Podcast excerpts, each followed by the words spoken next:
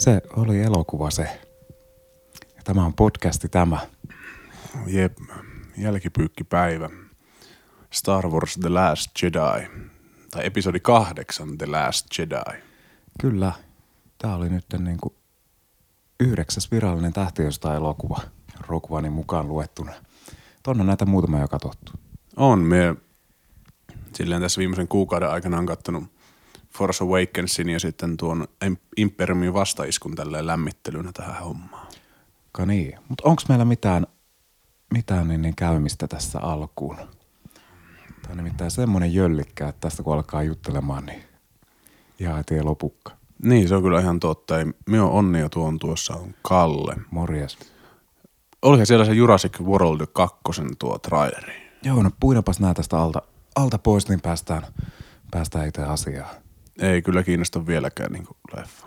No kaikki, missä on Jeff Goldblum, Goldblum, kun mm. se on, niin, niin kaikki, missä se on, niin kyllä mä siitä maksan. No mutta joo, siis onhan se vähän nähty se homma. No mutta toisaalta um, life um, finds a way. Kyllä, greed finds a way. Mm.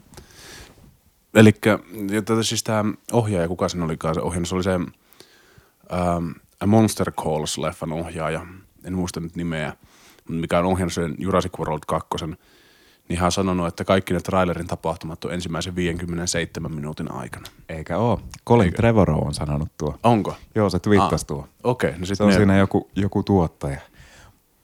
No se no. on ihan niinku plussaa sitten. Joo. Mutta vähän, jos, vähän, niin sano vaan. Jos jotain hyvää kyllähän musta kivaa dinosauruksia välillä katsoa. Chris Pratt ei ole yhtään vähemmän karismaattiseksi muuttunut ja tosiaan on se Jeff Goldblum siellä ja sitten mitäs? Mä pelkäsin, kun siinä edellisessä elokuvassa oli, oli niin perattiin jatko-osaa sillä, että niin armeija haluaa käyttää raptoreita sodan käymisen aseena ja sitten mä mietin, että voi hyvää jumalaa, että älkää nyt siitä tehkö elokuvaa, että pitkästyin jo mielessäni, kun rupesin ajattelemaan sitä, mutta luojan kiitos nyt näyttää, että siitä ei tule elokuvaa. Minusta se olisi ollut niinku ehkä parempi, parempi veto. Että Ai tuo... Raptorit Irakissa. No siis todellakin, siis Jurassic World War olisi ollut niinku hieno, hieno jatkumo, mutta... Joka niin. En tiedä, mutta se on sitten ollut semmoinen maailmanlopu CGI... Orgia. Orgia. Niin. Onhan tuo nyttenkin, mutta... Niin, siis aika pitkälti kaikki blockbuster-leffat on CGI-orgioita pitkälti. Niin. Mutta joo, eipä siitä sen kummempia. Mitäs muuta? En mä tiedä. Energiat on vähän silleen alhaalla, että pitäisikö me puhua vaan suoraan siitä pihvistä ja sitten katsoa, katsoa niin kuin mitä tulee tapahtumaan ja minne, minne niin kuin seikkaillaan ja päädytään sitten lopulta. Ja nyt me ollaan päädytty juomaan Laitilan Schwarz-kukkoa. Se on gluteeniton vaihtoehto ja oikein herkullinen sellainen. Ja meillä on täällä kaverikin tuolla Onnin pakasten lokerossa odottamassa. Kyllä, tänään, tänään tulee olemaan semmoinen – pidemmän kaavan kautta vähän mennään. Että. Joo. Ja spoilereita varmaan luonnollisesti on tulossa, että jos ette ole nähnyt leffaa, niin mitä ihmettä työ, kuuntelette tätä podcastia, että sen verran, sen verran tulee tavaraa, että kannattaa valmistautua. Joo. No mä heitän tähän kärkeen nyt ensi fiiliksenä, että mä tykkäsin ihan munana tästä. En, en yllättynyt. En, en niin kuin millään tasolla yllättynyt, että Disneyllä on aika sen verran homma hanskassa, että kyllähän ei tästä voi, voi olla kuin tykkäämättä. Joo, tämä oli vähän sellainen, että tuossa ei niinku muutamia asioita vähän kaiherti, mutta no isoa kokonaisuutta ajatellen niin pieniä, niin pientä hyttystä ininä, että kyllä annan Ryan Johnsonille pisteet tästä, että hyvin hoit. Joo, siis kovasti on huhuiltu sitä, että, että Ryan Johnson oli tehnyt jotain todella – todella priimaa, kun kerran sille oma trilogia annetaan näiden episodi 9 jälkeen. Niin kyllähän tämä semmoinen todiste sen miehen, miehen ammattitaidosta ja siitä, että kuinka se pystyy hallitsemaan tämmöistä multimiljardin franchisea. Ja nyt näistä uusista Ähtien sota-elokuvista, niin kuin sekä niistä, mitkä on julkaistu ja niistä, minkä, minkä tiedetään tulevan, niin niistä kaikista elokuvista tämä on ainut, minkä on yksi ihminen kirjoittanut. Kaikissa muissa on useampia käsikirjoittajia. Niin totta. Tämä oli siis Ryan Johnson, oli, joka on siis se tunnetaan, se teki sen aikamatkustusleffa Looperin, missä on Joseph Gordon-Levitt ja sitten tuo Bruce Willis, niin hän oli kirjoittanut ja ohjannut tämän kokonaan. Että. Joo, kun vaikka Rogue Oneissa oli käsittääkseni pieni armeija käsikirjoittajia, joista osa oli kreditoitu ja osa ei. Niin tämä näyttää paljon enemmän siltä, että on niinku yhden ihmisen visio. Joo, Tietysti se Lukas-filmin tarinatiimi on varmasti siellä taustalla pörrännyt. on ja J.J. Abrams on lonkeroitaan, lonkeroitaan heitellyt. Niin, siitä tuli J.J. Abramsista mieleen. Niin ilmeisesti ne on nyt tekemässä sitä Star Trek-leffaa, missä, minkä ohjaajana toimii Quentin Tarantino. Saas nähdä, mitä siitä tulee, kun me ei oikein näe muuta, että miten se niinku pystyy tapahtumaan kuin se, että se olisi semmoinen period piece. Koska niinku eihän Quentin Tarantino näihin nykyajan hömpötyksiin lähes, saatikka sitten tulevaisuuteen, paitsi jos se tulevaisuus on retro-tulevaisuus. Niin, mutta hän on, hän on pitänyt, tai hän on sen ajan lapsi, että hän on kattonut tuota Star Trekkiä ja si, kovasti, on, kovasti internetissä puhuttiin sitä myös, että siitä tulisi R-rated eli K-18-leffa näin suomalaisittain. Niin, kyllähän se mennäisi tuollaiseen franchise-hommaan lähtee aikaisemminkin, kun niin, niin, hänellä oli jossain vaiheessa ainakin ajatuksen tasolla työn alla Luke Cage-elokuva ennen kuin tuli, tuli näitä nykyisiä hommia. Jep, niin sehän, eikö, eikö se niinku Jackie Brownin pohjalta joskus Ysärillä sitä puuhannut vai oliko se sitten myöhemmin? Kyllä se taisi olla Ysärin puolella, kun se sitä puuhasi, mutta niin kuin, se oli ehkä lähin, mitä on kuullut, että, että Quinteni olisi sille flirttailut tämmöisten isojen olemassa olevien maailmojen kanssa. Myös se olisi ihan siistiä, koska hän, hän mies on itse sanonut siitä, että pu, kymmenen leffaa hän kirjoittaa ja ohjaa ja sitten hän jää eläkkeelle, niin tuo olisi semmoinen pieni porsaanreikä, että jos hän kävisikin ohjaamaan muiden kirjoittamia juttuja. Niin. Tosin olihan se, Jackie Brownikin oli siinä mielessä muiden kirjoittama juttu, että se pohjautui kirjaan muistaakseni. Että se ei ollut niin, niin Quentin Tarantinon itse tekemä tarina. Niin, on totta. Mutta niin, että sitä ei laskettaisi niihin kymmeneen sitä. Niin, että se on semmoinen pieni porsaanreikä siinä. Hmm. Ehkäpä, sillä kai se seuraava elokuva oli se, se niistä Charles Mansonin niistä murhista. Joo, silloin ensi iltapäiväkin, että se on, oliko se elokuussa 2019. Joo. Että siitä pova, povataan kulma kovaa hittiä. Ja Tarantinon murhaleffat normaalisti on aika kovia hittejä. Nehän ne on. Mutta onko tässä tapahtunut mitään, mikä meidän pitäisi puida? Tietysti tuli tuo, tuo Infinite, I, niin, Infinity War Infinity War traileri. Sitä ei ole puitu. Haluatko siitä pari sanaa heittää? No se alkaa internet-ajassa olemaan jo ikivanha, että emme... Se on kyllä vanha kuin synti. Kattokaa jonkun, jonkun tyypin tai kuunnelkaa joku muu podcasti aiheesta.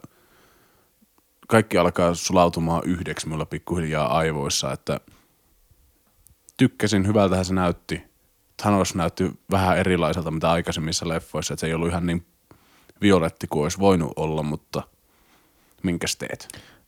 Double Toasted podcastissa sanottiin, että Thanos näyttää siltä, että se olisi just päässyt vankilasta. Että kun se kömpii sieltä, niin, niin se on jostain avaruusaluksesta ja sillä on semmoinen kaljupää ja sitten on podattu fysiikka ja kaikki, niin se, se oli musta hauskasti sanottu. Ei mullakaan ole siihen mitään lisättävää. Niin en, emme, emme oikein niin osaa, osaa sanoa, että se, ei se traileri nyt hirveästi mitään kertonut, sitä voisi lop- loputtomasti jauhaa, että kuka kuolee ja kuka ei ja mitä tapahtuu, kun nuo, nuo, nuo sopimukset menee katkolle siitä, että kuoleeko Iron Man vai tapahtuuko jotain tuolla Infinity Gauntletilla, jolla sitten muutet- muutetaan aika-avaruutta ja sitten hommat perkelöityy ihan kunnolla. Ja tässä jaksossa keritään muutenkin puhumaan siitä, kuka kuolee ja kuka ei ja mitä tapahtuu seuraavaksi. Mutta, Ja, kuinka, ja kuinka hommat perkelöityy. Joo, mutta vetää tähän semmoinen viiva ja tästä eteenpäin superhyper tähtien sota jälkipyykki. Joo. No siis sanotaan, että sä tykkäsit ihan munana tästä. Minä tykkäsin kyllä ihan munan. Niin kyllä, kyllä meikin perhana tykkäsin, mutta jotenkin, jotenkin tämä tuntui ihan super turboahdetulta Star Warsilta. Tämä oli kyllä aika turpoahdettu siinä mielessä, että tässä niinku, no tämähän on pisin, kaksi ja puoli tuntia ja sitten tässä on sitä ideaa ihan, ihan mahottomasti pakattu tähän yhteen. Mutta tämä on eri tavalla turpoahdettu kuin vaikka Force Awakens, kun Force Awakenskin tuntui turpoahdetulta sen takia, kun siinä oli koko ajan hirveä vauhti päälle ja sitten ei hahmottanut, miten se aika kulkee, kun jatkuvasti mentiin eikä meinattu. Et tässä on semmoisia rauhallisempia kohtauksia ihan jonkun verran, mutta silleen niin kuin juonellisesti ja silleen tähtien sota saakan näkökulmasta, niin tehdään tosi isoja käänteitä.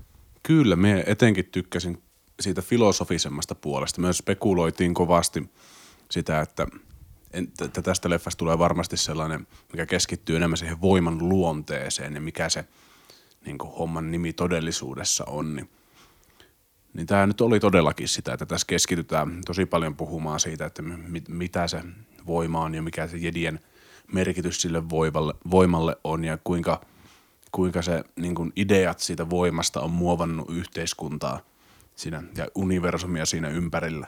Niin siitä minä tykkäsin todella paljon. Joo. Minun pahin pelko oli etukäteen, että tuleeko tästä semmoinen hiilipaperikopio tuosta Imperiumin vastaiskusta samaan tyyliin kuin Force Awakens oli A New Hopeista, mutta no, täällä on jotain semmoisia elementtejä, mitkä on niinku aika yksi yhteen toisista tähtien elokuvista, mutta nyt niitä oli kuitenkin, niitä vaikutteita oli sotkettu tai oli otettu sen verran useasta sopasta, että ei tuntunut, että tähän, tässä tehdään jo nähtyä elokuvaa uusiksi. Joo, niin kuin ehkä pääpointteina niin kuin oli, oli semmoinen sekoitus tuota Imperiumin vastaiskuja ja Jedin paluuta. Joo, että siinä oli yksi osa elokuvaa, niin se oli niin kuin aika lailla toisinto Jedin paluun yhdestä osasta. Mm. Se oli silleen, se nyt herätti paljon kysymyksiä siitä, että mihin, tämä, mihin tätä tarinaa tullaan nyt viemään tuossa viime, trilo, trilogian viimeisessä osassa, ja varsinkin kun Daisy Ridley on sanonut, että hän varmaan tämän kolmen leffan jälkeen sitten lähtee pois kelkasta, että se Rein saaga tulisi päätökseen tuossa kolmannessa leffassa. Tosin noihan ne aina sanoo sen takia, koska tolla tavalla saadaan neuvoteltua isommat palkat myöhemmin. Niin totta, kyllähän me tiedetään, että Disney tulee rahasäkkien kanssa ja sanoo, että no, ei sinun hirveästi, hirveästi varmaan tämä kiinnosta, mutta hei, kurkkahan tonne säkkiin. Et siitä Disneyn isoista rahasäkeistä, mutta puhe ollen, ne on nyt ilmeisesti viimeistelemässä diiliä Foxin kanssa, että nyt kaikki Fantastic Fourit ja X-Menit tulisi takaisin Mar- niin Disneyn ja Marvelin haaviin. Jännäks käy. Mutta Jos pysytään Star Warsissa. Pysytään Star Warsissa. Mulla ehkä niin kuin isoin yllätys tässä oli, että nyt, että koska, koska Carrie Fisher on kuollut, niin silleen niin kuin ysin kuvauksissa ei ole enää ketään vanhasta kolmikosta. Siinä oli superhyper spoiler, mutta teitä on varoitettu jo etukäteen. Niin, se on, se on ihan totta. Hyvin, hyvin jännäksi menee, että miten ne, miten ne tulee teke, tai niinku tekemään sen käännön tai juonimuutoksen, koska Carrie Fisher ei enää meidän keskuudessamme ole ollut about, kohta tulee vuosi täyteen.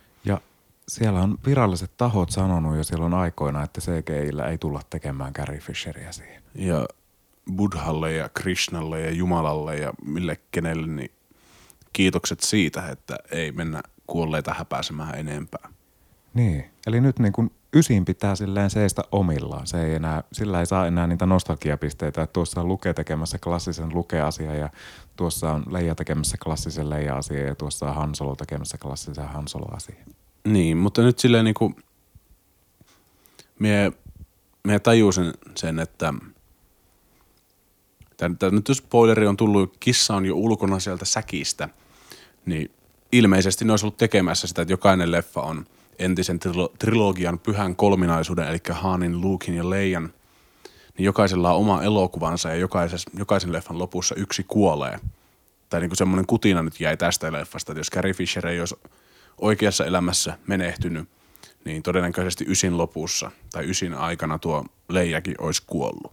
Jos olisivat halunnut, niin tästä olisi tosi helposti, tästä olisi tosi helposti voitu muokata sillä tavalla, että Leija kuolee tässä, kun siinä oli se kohtaus aika niin kuin alkupuoliskolla, mi- mihin niin kuin olisi voinut kirjoittaa se, että okei, Leija kuoli tuossa. Mutta jos sen jos olisi tehnyt, niin olisi jääty näkemättä tämän elokuvan minusta hienoin kohta.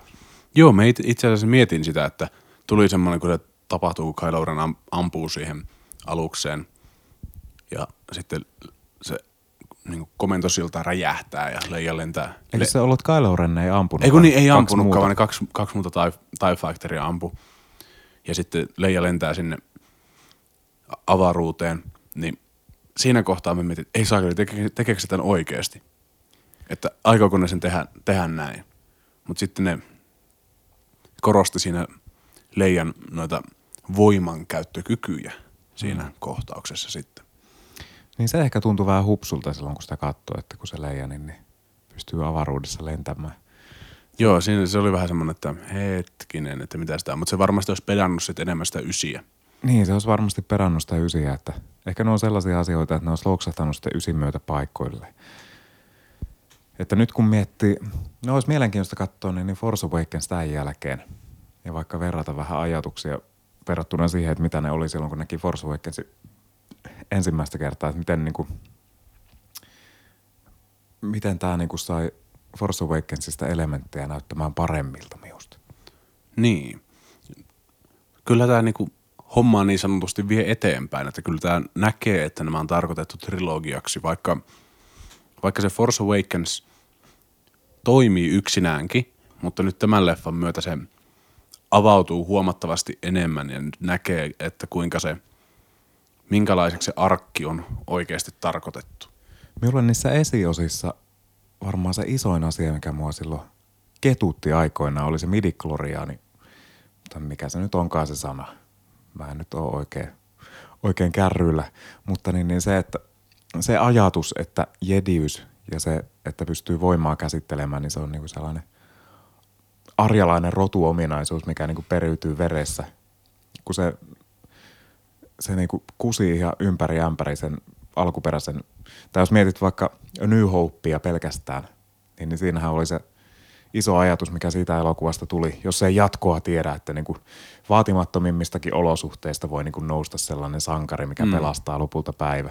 Kun sille, niin, kerro vaan. Niin kuin jos silleen miettii niitä midichlorian juttuja, niin sehän se niin kuin kaiken logiikan mukaan, niin Jedin-neuvoston olisi pitänyt olla eugenetiikan niin kuin kannattajia että mitä suuremmat midiklorian arvot, niin pitää käydä tekemässä toisen, kenellä on suuret midiklorian arvot niin kuin lapsia niiden kanssa ja saada superjedejä. Että se olisi niin kuin semmoinen, semmoista niin kuin just arjalaista tämmöistä superihmistä siittämään. Ja sitten toinen asia, mikä mua ketutti toisiksi eniten siinä esiosa-trilogiassa oli se, että miten voi olla Jedi-neuvosto, minkä pitäisi olla niin kuin aika lailla universumin niin kuin viisaimpia parhaimpia ihmisiä. Ja sitten niin kuin kukaan ei kiinnitä mitään huomiota siihen, että, että se palpatinen nousee siinä hissukseen valtaa sivussa. Ja aina kun sanotaan, että pitäisikö täällä tehdä jotain, ne on sillä, että älä puutu. Ei tuossa mitään hätää. Niin, me vaan istuskellaan täällä meidän ympyrässä. Niin, me, joku, joku meistä on hologrammi, joku ei ole ja sitten kunhan rupatellaan tässä. Niin. Mutta silleen mukavasti muutamalla lauseella tai muutamalla vuorosanalla ne nivo, nivo sitten yhteen tuota esiosiakin nyt.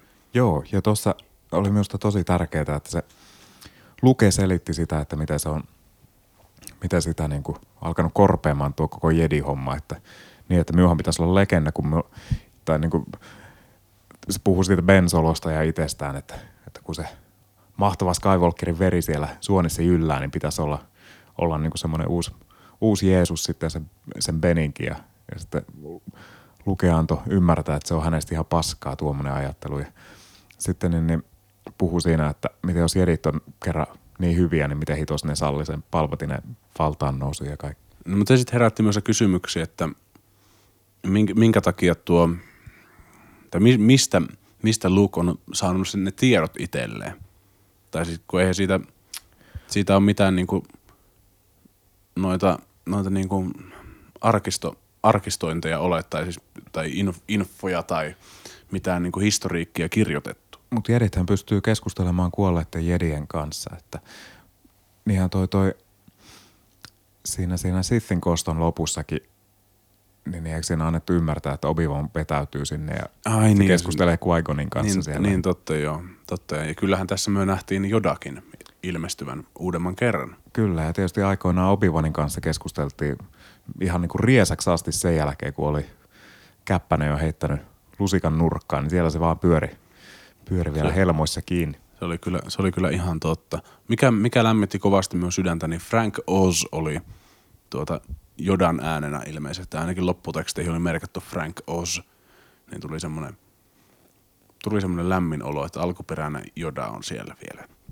Alkuun minusta tuntui siltä, että se Joda, kun se ekan kerran näytettiin, että tuo ei nyt näytä oikealta. Mutta se on, se on ehkä niin, niin se, kun Niin se tavallaan se minun mielikuva Joda, niin se, se on jotenkin niinku, niin, se on semmoinen kusinen nukke.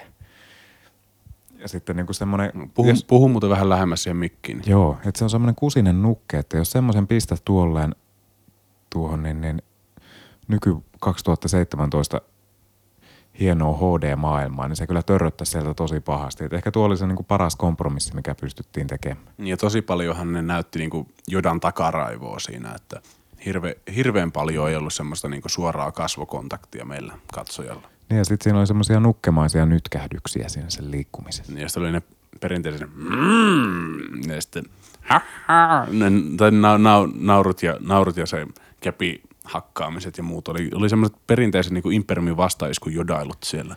Se tuntuu kummalliselta, että nyt tämän elokuva, tai tämä jotenkin muuttaa sitä niin semmoisia tähtien sitä sääntöjä minusta aika paljon. Kun me ajattelin aikaisemmin, että ne voimakummitukset, että ne vaan voi jutella sulle, mutta niin kuin siinä se. Ja nythän niin kuin Joda pystyi sytyttämään voimasalamalla tuleen puun ja sitten se pystyi niin, niin napauttamaan lukea napauttiko jollain kepilästä päähän tai jotain. Joo. Et niin kuin nyt ne pystyy, pystyy niin kuin niin, niin, olemaan vuorovaikutuksessa fyysisten esineiden kanssa ja fyysisten asioiden kanssa, niin semmoista muuttaa aika paljon ja me ei oikein tiedä vielä, mitä mieltä me on siitä. No mutta kyllähän esimerkiksi tuossa Imperium, ei Imperiumin vastaiskussa, vaan tuossa, tuossa, tuossa Jedin paluussa, vai kummassa se nyt se on, missä, missä tuo, kun Luke lähtee pois, sitten Joda ja Obi-Wan Kenobi juttelee ja sitten se sanoo, että he's our only hope. Ja Yoda, Yoda toteaa, että no, there, että there's another. Tai jotain vastaavaa. Niin siinähän Obi-Wan istuu siellä metässä. Ei, se on Jedin paluussa. Niin, mutta eikö se ole kuitenkin eri asia istua, kun eihän se niinku, se, että istut, istut jonkun kiven päällä, niin eihän se niinku vaikuta mihinkään täällä meidän maailmassa. Niin, mutta onhan se silti vuorovaikutuksessa sen kanssa, että ei se sitä vaan läpi humahda. Niin. Hmm. Hmm. Me on nyt ajateltavaa tuota. Koska me on mietin, että jos niinku voimakummituksi pystyy tuolle vaan nuijimaan jotain päähän, niin miksi se pistä niitä sotimaan? Ne on jo kuollut. Ihan sehän sama se on, mitä neille käy. Se on, se on erittäin hyvä Pistäkää point. ne sitten tappelemaan, jos ne kerran pystyy lyömään. Niin. Hmm. Onko se vain jotenkin reilun pelin sääntöjen vastasta, niin ne ei lähde siihen? Silleen, että Joo, että me, tuolla meidän puolella on tommosia, että tässä on, tässä on meidän niin nykyiset jätkät, mutta hei, meillä on tommonen niin 100 000 tuommoista voimakummitusta tuolla, että ne, sieltä pystyy niihin osumaan tai sitten pystyy niille tekemään mitään, mutta ne pystyy ampumaan taivalta salam, salamoita ja lyömään kepillä päähän, että kannattaisi varmaan luovuttaa jo nyt. Että. Hmm. Nyt mulla on semmoinen kutina, mikä voisi olla sellainen iso, iso niin kuin wow-hetki siinä episodi ysissä – koska mä ootin sitä tässä kasissa, mutta se ei tullut. Anna tulla. Niin, niin missään vaiheessa ei Kylo Renille sanottu sitä, että viimeisillä hetkillään Darth Vader kääntyi, kääntyi hyvän puolelle. Niin.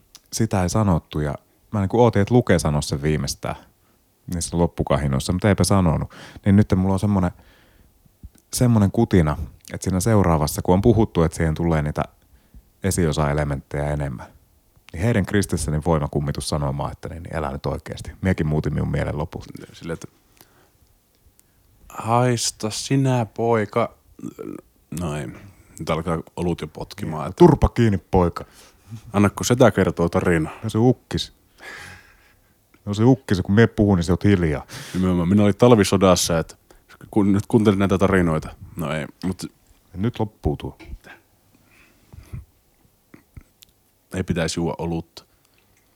Tässä käy aina näin. Käykö? Käy. Mutta niin, mulla oli, mulla oli muutamia semmoisia juttuja, jotka minun vähän kaihersi tää leffa kattoessa. Just se, ö, se kasinoplaneetta ja se, se puolisko, niin se toimi semmoisena niin tulevan petauksena, että sieltä se uusi vastarinta, vastarinta nousee, kun näitä sorretut tajuaa, että hetkinen, eihän tämän homman pitäisi tälleen olla. Mutta se vähän tuntuu irralliselta tai semmoiselta, että Finille ja Roseille piti keksi, keksi jotain tekemistä.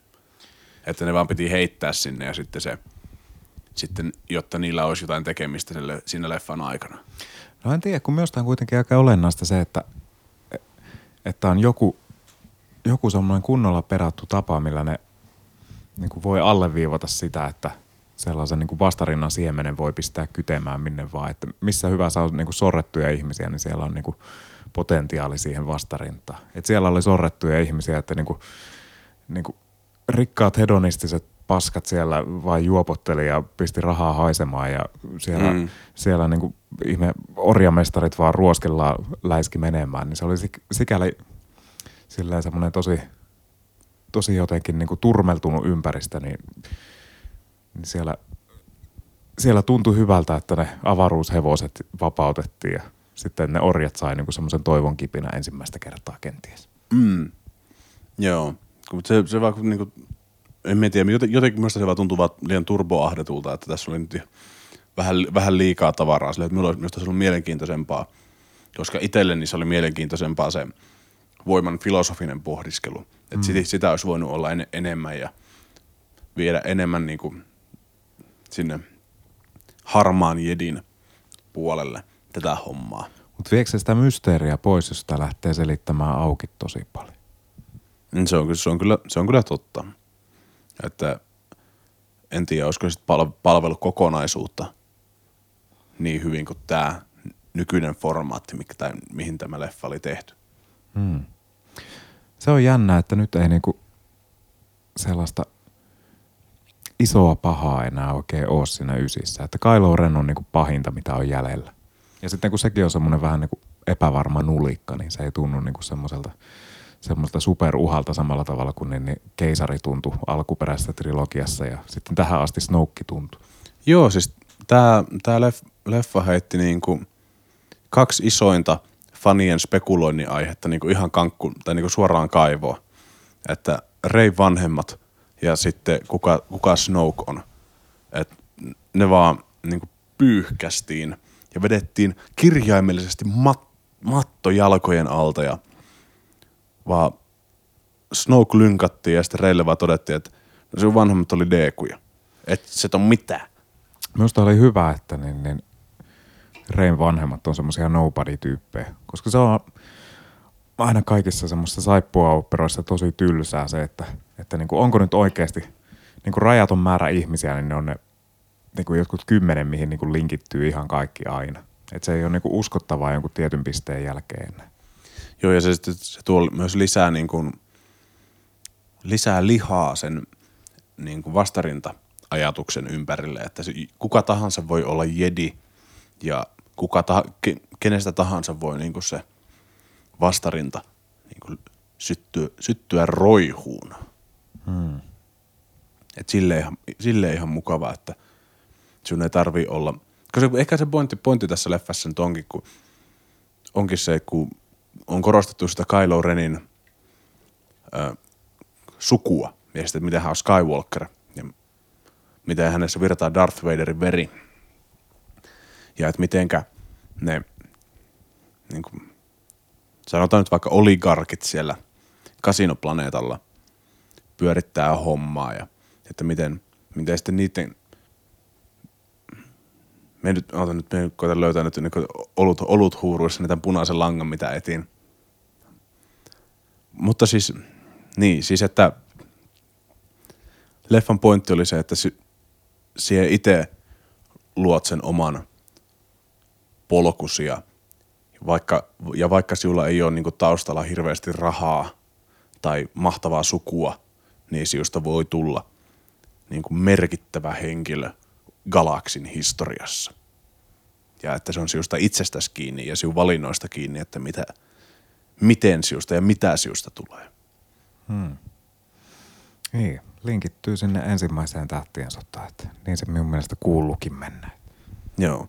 Huomasitko muuten siinä ihan viimeisiä, viimeisiä kuvia, missä se orjalapsi siivoili, niin se nappas voimalla sen, nykäs vaan sen Joo, huomasin, harjan, huomasin. harjan kouraa. Että se oli ihan mukava, mukava semmonen niin kuin pieni vinkkaus. Joo, Ja se, Alka, al, alkaa muuten tämä olut potkimaan vähän turhan kovaa, että no hitto, mulla alkaa potkimaan just sopivasti. Mutta niin, niin toi, huomasitko tuon ton Rogue One ohjaaja Gareth Edwardsin cameon siinä? Ää, huomasin lopputeksteistä, mutta en niin kuin varsinaisesti leffassa huomannut. Se oli siinä vallihaudassa, kun niin, niin se joku tyyppi, tyyppi niin, pyöräytti sormia siinä hiekassa, kun siinä oli se punainen läiskä, pyöräytti sormia siinä ja lipas kielellä ja sanoi, että suolaa. Niin se tyyppi, joka oli sen vieressä ilman kypärää, niin se oli Gareth Edwards, Okei, se kun- ohjaaja. Kun me en, me en tunnista niin kuin häntä kasvoista. Emme Ryan Johnsoniakaan tunnistaisi kasvoista. Mo- niin, ne on molemmat varmasti jonkun mieleen. Mm.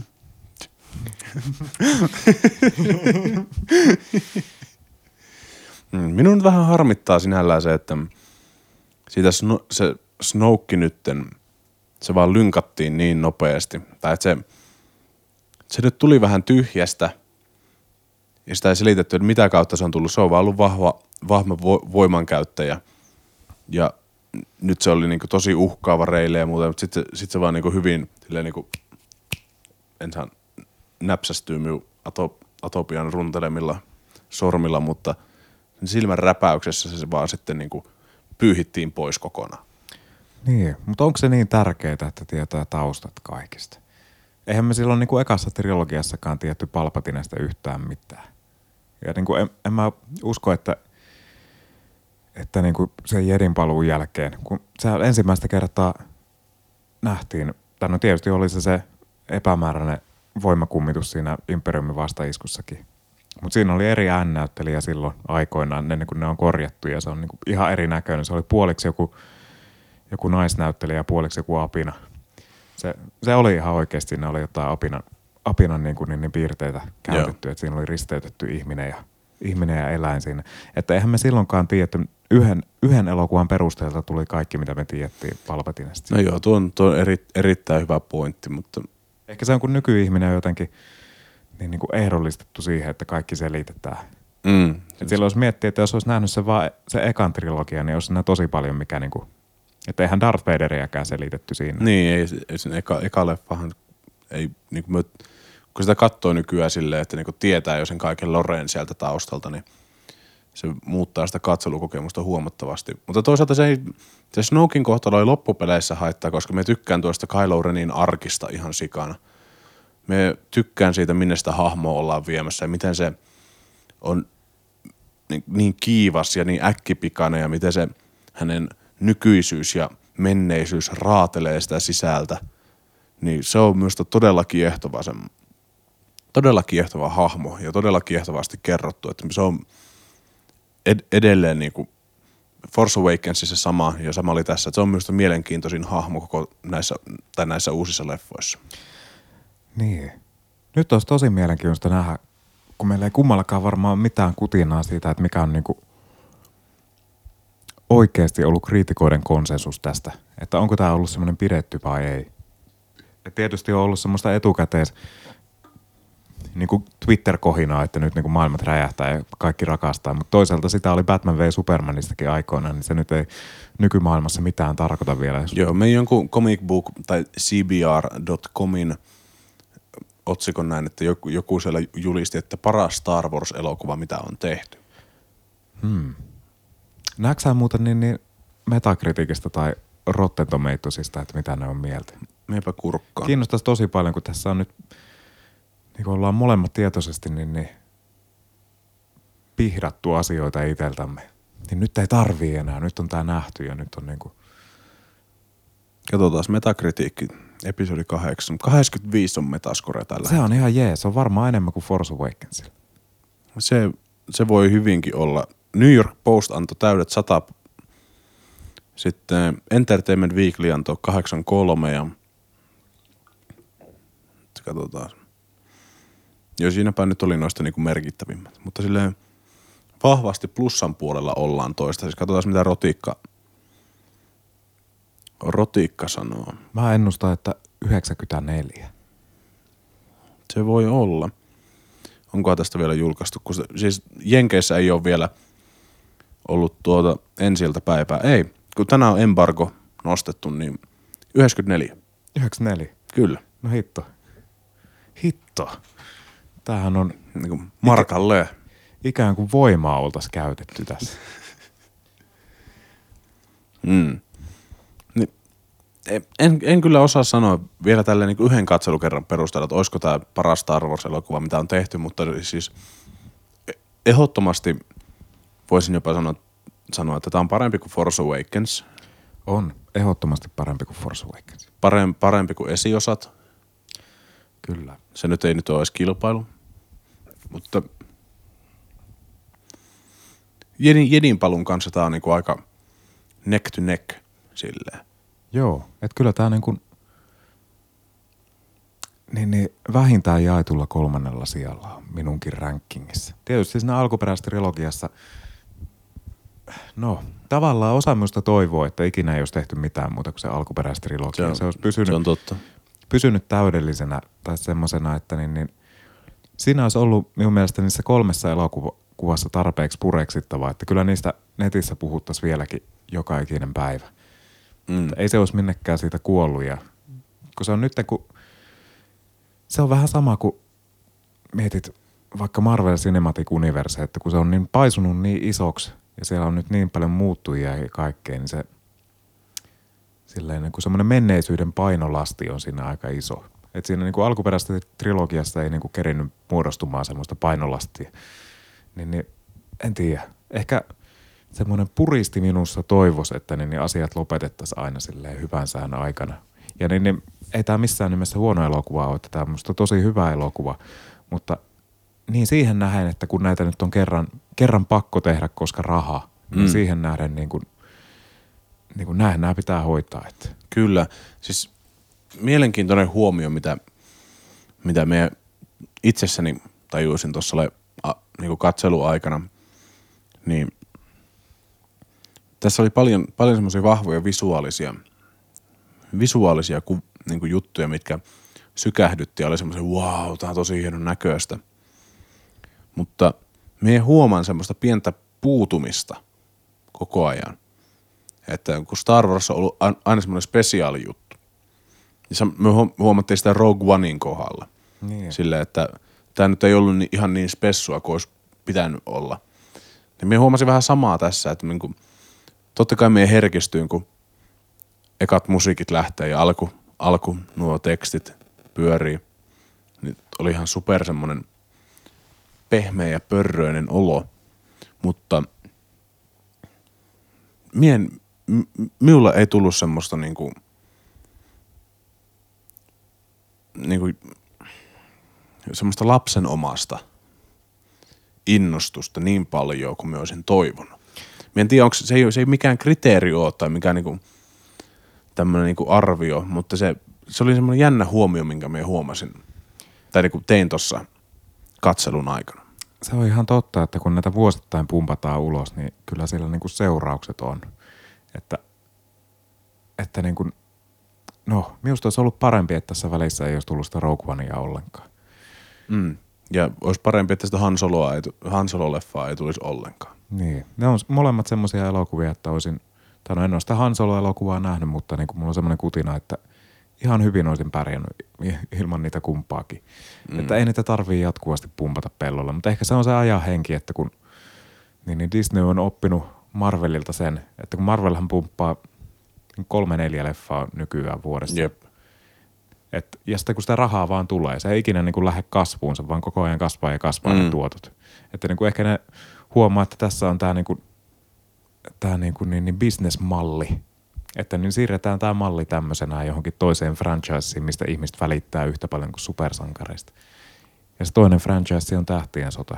Mutta se, niin, se, niin se, se, me voisi sanoa jopa, että niinku leffa-franchiseista tai niinku ylipäätään franchiseista, mitä maailmalla on, niin Star Wars on yksi tunnetuimpia.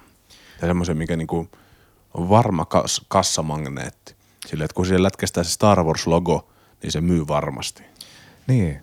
Tavallaan tässä oli kritiikkiä just tähän, mistä me puhutaan, kun Kylo Ren sanoi, että niinku unoha kaikki vanha oikeasti, ei, niinku, ei roikuta enää missään vanhoissa, että nyt uusia juttuja vaan kehii. Jep. Että sen niinku tavallaan voi tulkita silleen, että ehkä se sitten pohjustaa sitä episodi 9, että ei niinku mennä vanhojen harteilla enää, kun ei ole sitä tähtikolmikkoa. Ja, Joo, siitä mie, siitä mie tykkäsin tosi paljon. Just siitä, että miten Ky- Kylo Ren oli semmoinen, että se lynkkäsi sen mestarinsa siinä nyt lainausmerkeissä. Ja nyt se, nyt se on nimenomaan semmoinen, että nyt pitäisi niinku kaikki vaan, kaikki mennyt ja siitä muistuttava tuhota ja aloittaa puhtaalta pöydältä.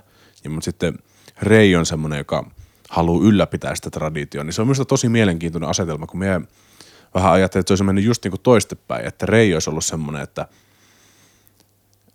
että niin kuin ei, tai että Reistä olisi tullut se harmaa jedi, joka ei ole pimeällä puolella eikä niin kuin valon puolella, vaan se vaan on voimassa. Ja sitten Kylo Ren olisi ollut se, joka haluaa ylläpitää sitä Sithin, Sithin historiaa ja muistoa yllä, koska tässä ei niin paljon ollut sitä Vader-fetisismiä, mikä oli tuossa Force Awakensissa. Että Kylo Ren ei, ei hir- puhunut Vaderin kypärälle tässä. Ja eikä ollut sitä, että me, me nyt haluan olla sinun kaltainen tai jopa sinun, sinua parempi. Niin, se aika lailla heti elokuvan alussa hoidettiin se Vader, Vader fetissi pois siitä, kun niin sen murskas sen kypärän sen jälkeen, kun Snoke oli hänelle kettuillut. Että se on tuommoinen fanipoika, että se, me ajattelin, että se olisi tuus Vader, mutta et se mitään ole. Se on vaan kakari, ollut kypärä. Niin, että vie tosi ruma kypäräs vittuu täältä. Ja sitten se oli, meidän hajota minun kypärä, kun se kerran sanottiin, että se on hyvä. Niin. Mm. Se meni fiilis tästä koko kypärä jutusta nyt tuo äskeisen, äskeisen keskustelun jäljiltä. Ei huvita enää. Ei, kyllä, kyllä voisi sanoa, että kyllä kävisi minullakin itse tunnon päälle, kun joku, joku sanoo että minun siististä kypärästä tolleen. Että... Niin pahoja polttoja perän jälkeen niin monta, että... Tässä niin kuin, ei minkäänlaista aloe vera rasvaa ole universumissa, joka auttaisi noiden palovammojen Ei, kyllä kirpas. Mutta se oli, se oli semmoinen, koska sitä painotettiin, painotettiin Force Awakensissa tosi paljon, että hän haluaa olla samalla niin kuin Vader, häntä pelottaa, että hän ei tule koskaan olemaan yhtä mahtavaa kuin Darth Vader. Se oli se niin kuin yksi, yksi pointti, millä se Rey pääsi ylipäätään Kylo Renin pään sisään, oli se, että Kylo Renia pelottaa se, että hän tulee yhtä mahtava kuin Vader. Niin niin nyt se tässä oli korvattu sillä, että se haluaakin, haluaakin vaan tuhota kaiken vanhan. Että onhan, onhan se niinku, se on silleen luonnollinen jatkumo, kun jos miettii sitä hahmoa silleen, että se on ollut, halunnut olla semmoinen Darth Vader, mutta nyt sille sanotaan, että se ei tule koskaan olemaan, että vaikka kakara, jolla on kypärä, niin sit se on semmoinen niinku luonnollinen jatkumo, että koska hän ei tule olemaan Darth Vader tai edes hänen kaltainen, niin tuhotaan sitten kaikki, mikä muistuttaa siitä vanhasta, jotta hän voi olla se status quo sitten tulevaisuudessa. Mikä on silleen minusta tosi hieno, tai niinku, en, en nyt niinku sano, että hieno ajatus, mutta siis niinku hieno, hieno arkki tolle hahmolle. Niin. Mä ootin, ja monet netissä ootti, että nämä niin, tai, että tässä Last Jediissa sukellettaisiin syvemmälle siihen Knights of Ren – niin. mitä näkyy siinä Force flashbackissa siellä. Että niin, niin sateessa oli Kylo Ren ja sitten siellä oli niitä muita. Niin, niin nyt se on niinku jäänyt koko se Knights of Ren juttu pois. Että onko se jotain, mikä niinku pikkuhiljaa feidataan pois, koska se ei ole tärkeää. Mutta niinku, etkä mitä näille tapahtuu näille muille tyypeille, kun tässäkin Luke sanoi, että silloin kun, silloin kun Kylo Ren pisti kaikki paskaksi, niin siellä oli niinku muutamia tyyppejä, jotka niinku se otti mukaan. Niin se oli se niin Kylo Ren ja neljä muuta ja sitten muut se lynkkas. Niin, että mitä näille tapahtui niille muille tyypeille. Se minun kiinnostaisi tosi paljon. Mutta se oli, se oli kivaa. Kivaa ja surullista tavallaan, koska se niinku paljasti lukeessa semmoisia inhimillisiä heikkouksia, mutta se, että niinku Kylo Renillä oli ihan syy vihata lukea. Nimenomaan. Et silloin kun hän pisti sen koulun paskaksi, niin siinä, siinä niin, niin hän luuli, että, että luke on tullut häntä häntä niin nukkuessa tappamaan valosapelilla. Se oli, se oli oikeasti ihan superhyvä. Siis Mark Hamill oli sanonut ennen, ennen leffan julkaisua, että se ei ollut ihan samaa mieltä tuon Ryan Johnsonin kanssa siitä, että mihin tätä Luken hahmoa ollaan viemässä. Mutta hän on ollut kuulemma aikaisemminkin väärässä, niin häntä ei haitannut se. Niin minusta tämä oli niin Luke ja Kylo Ren oli tämän leffan niin kuin ihan ehdottomasti tykeimmät jutut oli niillä kahdella hahmolla. Se Luken inhimillistäminen ja se, että se ei vaan olekaan sellainen superjedimestari nyt lopulta, vaan se tajus, että, että hän, hän on munannut tämän homman. Koska sehän, sehän mikä oli Force Awakensissakin kova kritiikin aihe, että mitä hittoa, miten, miten Rey voi olla, niin osata heilu, heiluttaa valomiekkaa ja käyttää voimaa tolleen, vaikka se ei ole reenannut hirveästi ollenkaan. Niin samahan oli Lukella, että ei se nyt hirve, hirveästi niin kuin voiman, voiman kanssa reenannut, että Teki jotain voltteja semmoinen kääpiö selässä. ki- kiives vähän karvasia köynnöksiä ja s- sitten, sitten taisteli Vaderin vastaan kahdesti ja sitten hänestä tuli jedimestari. Niin se vähän, vähän samalla niin kuin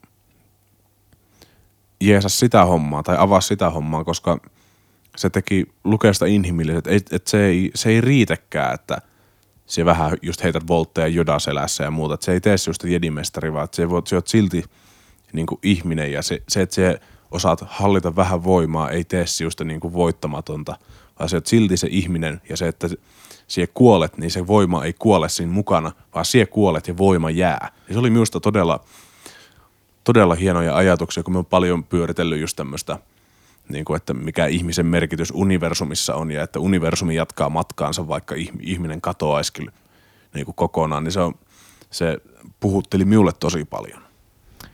Mä oon aina ajatellut, että ihminen on yhden treenimontaasin päästä siitä, että se on paras missä vaan.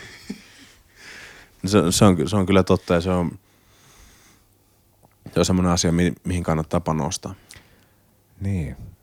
Kyllä ymmärrän, minkä takia Mark Hamill on ehkä vähän noussut ihokarot pystyyn, koska kaikista niistä haastatteluista, mitä me on Mark Hamillilta kuunnellut, ja niitä on melkoinen lasti, niin kaikissa, missä tähtien sodasta puhutaan, niin se, minkä Mark Hamill ottaa esille, on se, että hänellä on niin kuin valtava kunnioitus George Lucasia kohtaan ja sitä niin kuin hänen visiota, ja hänen mielestä niin kuin pitäisi, pitäisi mennä George Lucasin vision mukaan. Ja siitä hän on nyttenkin tämän Last Jedin pressihaastattelussa puhunut, että häntä niinku tavallaan harmittaa se, että kun George Lucasilla oli, oli ideat näihin niinku kolmeen elokuvaan ja niitä ei niinku käytetty.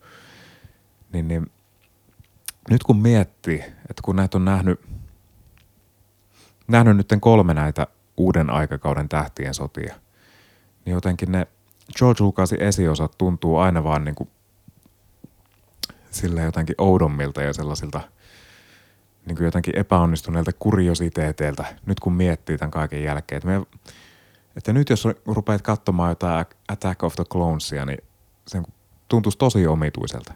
Tosi omituista katsoa sitä niin kuin Padme Anakin rakkaustarinaa jotain, niin, niin areena, areena gladiaattori taisteluhommaa, missä on sitä 2000-luvun alun CGI. Ja se niin kuin tuntuisi jotenkin ihan käsittämättömältä tämän jälkeen. Että se on niin kuin hankalaa kuvitella, että se niin kuin kuuluu yhtä tärkeänä osana siihen saakkaan. Joo, me on, me on, me on myös niin kuin, tehnyt taustatyötä tai silleen, niin kuin, tutkinut vähän tästä Star niin kuin, psy, fi, ei psykologista, vaan filoso, filosofista puolta, niin, niin, niin kun me linkkasin sinullekin jonkun semmoisen niin kuin, Secret Meaning Behind Star Wars-videon tai jotain, niin siellä, tai mitä George Lucaskin on puhunut siitä, että kuinka, kuinka tämä on loppujen lopuksi niin kuin demokratiasta kertova tarina sille, että kuinka, kuinka se voidaan hukata, just miten Jedi, Jedineuvosto laski Palpatinen niin kuin johtoon ja oli, oli siinä niin kuin omassa hyvyydessään ja itsekeskeisyydessään niin kuin sen kokonaan. Ja sitten kuinka, kuinka se voidaan palauttaa pienestä toivon kipinästä. Niin silleen, silleen, silleen tässä pyöritään samoilla, samoilla akseleilla ja sitä Lukasin visiota kunnioitetaan, mutta sitten se vie vähän, vähän eri, eri urille sitten noin muuten. Ne esiosat, ehkä sitä Sithin paluuta, tai Sithin kostoa niin, niin lukuun ottamatta, niin niissä kyllä jotenkin selkeni se, mitä George Lucas on aina sanonut, että nämä on niin lasten elokuvia. Niin, niin nämä niin kuin enää on lasten elokuvia, tai ne tunnu yhtään lasten elokuvilta. Nämä niin kuin tuntuu siltä, että nämä on tehty ensisijaisesti sille, niin kuin vaikka ne ei pelkästään sen parassa on, niin, niin, niin sille nostalgiaporukalle, sille, jotka on niin kuin kasvanut näiden tähtien sotien kanssa, ja ne nyt niin kuin saattaa olla semmoisia 2-30-kympisiä, että ne ei niin kuin ole mitään, mitään niin 8-9-vuotiaita, millä niin kuin George Lucas ehkä nämä tarkoitti alun perin. Mm. Fanservice on kovaa niin kuin, sillä, sillä tahkotaan rahaa. Hmm. Niin. Mutta olihan tässä paljon huumoria ja semmoista slapstick-juttuja, semmoisia tosi, tosi niin kuin outoja juttuja, mitä me mietin, että miten, miten niin kuin Luke iskee silmää C-3POlle ja miten se, sitä ammutaan laasereilla ja sitten se pyyhkii vaan silleen niin kuin rete, reteesti tomua olkapäältään. Ja sitten semmoinen to, tosi outoja sellaisia, niin kuin, jotka tuntuu jotenkin niin, niin semmoiselta, semmoiselta käytökseltä, mikä ei niin kuin kuulu sille hahmolle siinä hetkessä. Niin. Näen sen, että se lukee pyyhkistä olkapäätä, niin, äh, niin kuin sen silleen tarinallinen merkitys oli niin kuin provota sitä Kylo Renia, että tuu tänne. Niin, niin. Että niin kuin, koska siinä koko höskässä oli, oli se idea, että pitää pelata aikaa. Ja se tiesi, että Kylo Ren on niin, niin kuin epävarma, että se niin kuin, nyt saahan se, saahan se niin kuin mies miestä vastaan dueli tästä, jos niin kuin vaan sitä ärsyttää tarpeeksi. Ja sitten niin kuin se, että se pyyhkäsi sitä olkapäätä, niin se niin kuin lähetti sen viesti, että niin kuin ei, eikö susta niin kuin vieläkään ole tuota parempaa. No niin, niin pointti. Mutta minusta se oli, minusta se oli silti vähän niin kuin outo Kyllä se tuntui vähän oudolta. semmoiselta, että se oli nyt hassuttelua hassuttelun vuoksi. Kun sama, samahan me ihmiset miettii, että netissä, netissä huhuilivat, että mitä ne porgit tulee tekemään tässä leffassa. Siis ne pienet, pienet pörröset linnu, linnujen jonkun pingviinisekoitukset, jotka huusia, huusia oli söpöjä. Siinä oli aika pitkälti niiden merkitys tässä leffassa. Että. Kun sitten oli semmoisia tosi No siitähän toi toi, mikä se jätkän nimi on? Se se, se käkättäjä Jedin paluussa. Salacious B. Crumb. Tehän sekään tehnyt muuta kuin huusia, oli söpö. Se on totta, se on myös suosikkihahmo koko Star Wars saagassa. Mutta samaa, sitten me mietin samaa, että mitkä ne oli ne, mikä merkitys niillä hito jedi, jediluostari mu, nunnilla oli. No, ehkä ne tarjosi semmoista, no ainakin ne tarjosi komediaa. Minusta se oli ihan hauskaa se, että kun niin, niin ensin Rei oli ampunut Reijan siihen johonkin muinaiseen vanhaan rakennukseen, ja sitten mm. ne niin kuin kiros siellä, että hitto, että, äh, että mitä tuo nyt teki, että me niin kuin ollaan suojeltu näitä ihme, ihme pyhiä rakennuksia varmaan vuosituhansia, ja nyt se vaan pamautti Reijan tuohon. Ja sitten myöhemmin, kun niin, niin Rei val, valomiekalla sen jonkun kallion, kallion pönikän irrotti, ja sitten se tipahti niiden tyyppien jonkun, jonkun niin, niin kärrin päälle. Se on musta tavallaan, surullisella tavalla ihan hauskaa. Ja me kyllä tykkään siitä, että niin kuin jedit, jedit on ollut joskus niin kuin sellainen voima maailmassa, että se on niin kuin mennyt tavallaan, että se ei ole koskenut pelkästään ihmisiä, vaan että niin kuin tavallaan universumissa kaikella on paikkansa, niin siellä on sitten tuommoiset niin pienet otukset, mitkä voi kuitenkin tuommoista manuaalista työtä tehdä, niin niilläkin on silleen tärkeä tehtävä, että ni, niille on niin kuin uskottu, uskottu velvollisuus niin kuin ylläpitää sitä vanhinta jedisaarta. Ja No niin, niin totta joo, totta, totta, totta. Hyviä, hyviä pointteja, olen samaa mieltä. mä nyt tykitä menemään. Tässä oli, tässä oli paljon semmoisia, että juttuja, missä porukka nauroi tosi äänekkäästi, just sellaisia niin kuin hassuttelupätkiä, mitä ei ehkä välttämättä originaalitrilogiassa, vaikka, ne, vaikka nekin on hauskoja elokuvia. Sillä niissä on, niissä on semmoista slapstickia ja niin kuin, fyysistä komediaa, mutta Ja voi kuinka me kaikki naurettiin silloin, kun Jar Jar Binks käveli kakan päällä. nimenomaan ududu. Ja kyllä se, se oli ihan hervotonta. En mä tiedä, jotenkin, ehkä me romantisoin liikaa näitä, tätä al- alkuperäistä trilogiaa tai niinku Star Warsia ylipäätään, että meillä on semmoinen käsitys siitä, minkälaista se Star Warsin pitäisi olla. Ja sitten kun me näen sitä, niin sit se, kun se ei välttämättä kohtaakaan niitä minun odotuksia ja muuta, niin sit tulee semmoinen, vähän semmoinen outo olo, että se niinku tuntuu, että se on, kaikki palaset loksahtaa kohdalla ja tykkää, mutta silti niinku on joku semmoinen, mikä kalvaa. Se on se, että kun tämä elokuvasarja alkoi silloin 70-luvulla, ja siinä oli niin paljon, tai niinku, se oli niin hyvin rakennettu se eka trilogia, että siinä niinku eri ihmiset arvosti eri puolia siitä. Niin, niin sitten jotenkin varmaan 2017 niin olisi ihan mahdotonta tehdä semmoinen tähtiönsota elokuva, mikä niin kuin olisi silleen kaikille. Että niin, niin että jos sen tekee sille tosi perinteitä kunnioittain niin kuin tosi samoilla asetuksilla kuin ne vanhat, niin sitten, sitten netissä itketään siitä, että tämä on vaan vanhan toistoa. Mutta sitten jos tekee jotain uutta juttua, niin sitten tämä ei ole enää sitä, mitä mihin, mihin minä rakastuin. Että se on niinku, mitä teet tuossa tilanteessa? Niin se on harvinaisen totta, että teet mitä tahansa, niin joku fanipoika nillittää ne netissä. Siteeratakseni eräästä parhaista kummelihahmoista koskaan.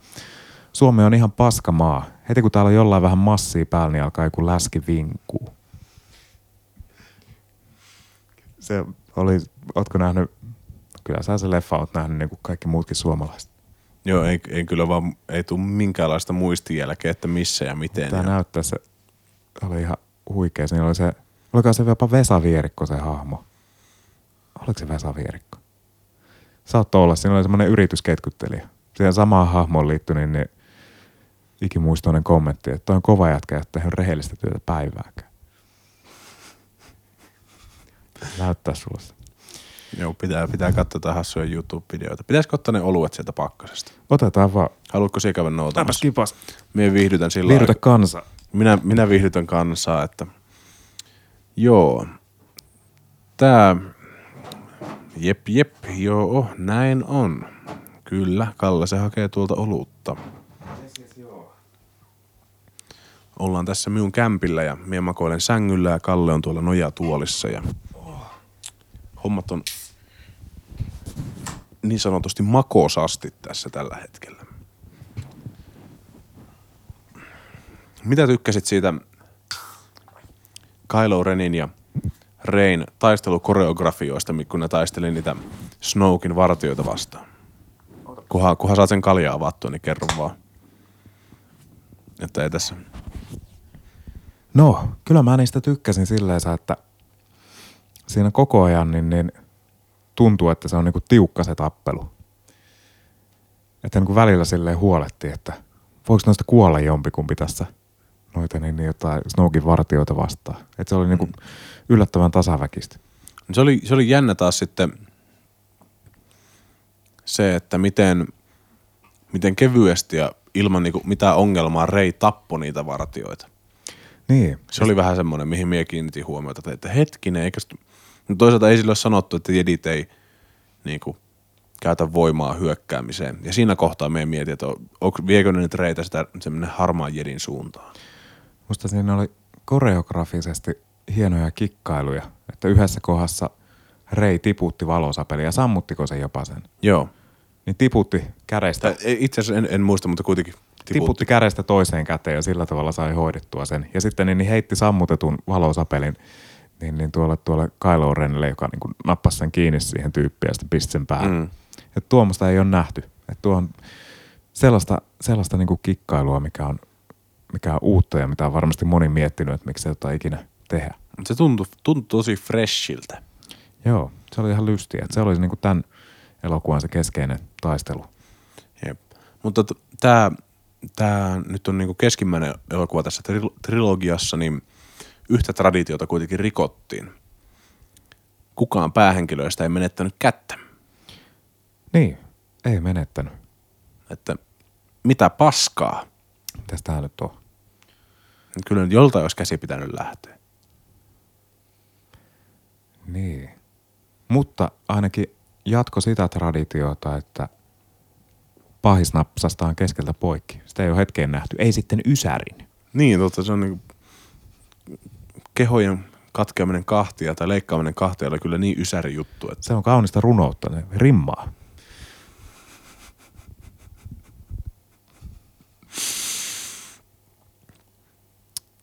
Juu, uh. niin, niin. Niin, niinhän, se, niinhän se on. Tässä pitää siis tietää, että George Lucas on todennut, että Star Wars-elokuvat on kuin runoutta, että jokainen osaa rimmaa keskenään, että jokainen trilogia rimmaa. Ykkönen, episodi ykkönen, nelonen ja kakkonen ja vitonen ja kolmonen ja kutonen ovat niin kuin riimipareja keskenään. Mutta toisaalta on hyvä muistaa, että se ihminen, joka tuon sanoo, on sama ihminen, minkä mielestä oli hyvä idea tehdä Howard the Duck-elokuva. Siis, siis aistiko me, että se parjaat Howard the Duck-leffaa? Kiinnostaako ankkojen tissit? Ketä ei kiinnostaisi? Vastaus on varmasti kyllä. Niin nyt on teidän onnenpäivät. Netflixistä löytyy nimittäin ajaton klassikko Howard the Duck. Kyllä, siis se, se, se elokuva, niin kun, se starttaa Marvel, Marvel Cinematic Universen. Se todistaa, että multiverse on todellisuutta ja että Howard the Duck on ensimmäinen supersankari. Ja me ootan, että Infinity Warissa me nähdään Howard the Duck tai vähintään yhdet ankkatissit. Minusta Howard the Duck näytti siinä Howard the Duck elokuvassa paremmalta kuin mitä se näyttää Guardians of the Galaxy. Niin näyttää. Se Nyt muuten... Se on liian laiha niissä Guardians of the Galaxy. Se näyttää luonnottomalta. Mm. Ja se ei ole semmoinen yhtä, yhtä niinku hauska. Onko se sama Howard the Duck? Pakkohan sen olla. Eikä siellä on useampia. Kun kyllähän se, on, kyllähän se on samoja piirteitä, kun se oli kuitenkin siellä ilotalossa siellä Sylvester Stallonen planeetalla. Totta. Eli me voin siis pitää, että Howard Duck on ensimmäinen Marvel Cinematic Universen leffa. Niin, ei siinä ole mitään, mikä ei niin kuin menisi siihen kanoniin. Eikä se sitä kumoa mitenkään. Ei. Miksi, miksi se voisi olla siellä? Ja si- ei, ei niinku, me nyt yritän jat- pitkittää tätä juttua, mutta me epäonnistui siinä aika niinku, Jos the Duck siinä elokuvassa jossain vaiheessa kohtaa semmoisen ruskean hiuksen pienen pojan, niin se on ihan varmasti Tony Stark. Etsikää se kohtaus, se on siellä varmasti. jumalauta. Niin. On, on tämä melkoista. Vähän, vähän on ristiriitainen olo kuitenkin vielä tuosta Last Jedista. Jotenkin me tykkäsin siitä, mutta joku siinä nyt kalvaa. En, me en löyä sitä sanoiksi. Nyt tässä, mutta joku, joku siinä kalvaa. Niin, ehkä se on osittain semmoista kasvu, kasvuprosessia, kun niin, niin en tiedä. Mullakin on ollut semmoisia hetkiä, että on niinku katsonut joku elokuva ja sitten ollut, että ei tässä niinku mikään ole varsinaisesti pielessä, mutta että niinku ei, ei tunnu siltä, miltä haluaisin. Että semmoisia elokuvia oli minulla vaikka, vaikka niinku Star Trek Beyond ja vaikka niin, niin Thor Ragnarok. Että ei niissä kaikki periaatteessa toimii, mutta ei vaan niinku tunnu, tunnu oikealta. Se vaan tarkoittaa, että me ollaan sydämettömiä paskiaisia. Ehkä se on sitä. Suosittelen muuten, että katsotte Jön Donnerin Perkele 2 elokuvan Yle Areenasta. Se on suuremmoinen dokumentti. Joo, se oli Rokumentissa myös. Tosi hyvä. Sitten siellä on myös tosi hyvä black metal dokumentti. Se, missä ne iranilainen jätkä. Joo, se iranilainen jätkä tulee Norjaan ja sitten, sitten niin kuin sen elokuvan lopussa niin se on tullut pysyvästi Norjaan, että se ei voi palata enää Iraniin. Joo. Vitti, se on synkkää meininki. Se on synkkää. Mutta hyvin niin, niin, niin, niin tykytti kitaralla sitä. Onko se pläkkisyräys, onko sekin tremolopikkausta? Se, missä niin matalaa eetä vaan niin kuin nakutetaan ompelukonemaisesti. Kai se, kai se on. En mene nyt mene sanomaan, kun kitaranörtti voi olla asiasta paremmin perillä. Hyvin nakutti menemään. Mutta se nyt ei Last Jedi hirveästi liity, mutta mitäs? Siitä ollaan varmaan samaa mieltä, että, että vaikka niin kuin, niin, hirvittävän paljon ollaan aikoinamme ainakin tähtien sotaa fanitettu ja se on niin kuin ollut semmoinen iso, iso niin kuin jotenkin lapsuudesta aikuisuuteen popkulttuuri semmoinen konstant vakio, niin, niin ei meillä varmaan sitä seuraavaa saakan päivitystä, eli Han Solo-elokuvaa kohti on niin kuin mainittavaa mielenkiintoa kummallakaan. Ei. Kun tää, tähän leffaan minulla oli suuret niinku sähinät, että me niinku ystävämme Juho Harju, jolla on maailman kove, komeimmat viikset, niin kertoi tärisseensä koko päivän. Niin minulla on vähän samat ollut semmoiset kunnon, kunnon hyvät pärinät tämän leffan suhteen, että on jännittänyt ihan mennä istumaan sinne penkkiin.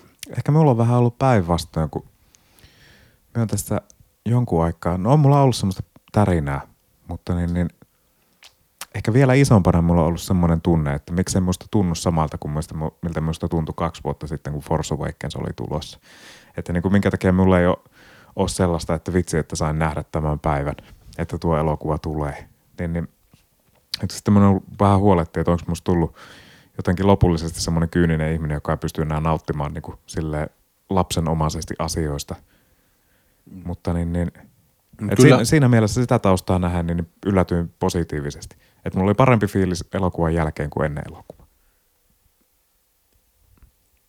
Joo, voin allekirjoittaa itsekin tuonne. että Oli parempi fiilis leffan jälkeen kuin ennen leffaa. Ja ilmeisesti oli suurimmalla osalla niin kuin täydestä salistakin, koska taputtivat kuitenkin lopputekstien alkaessa.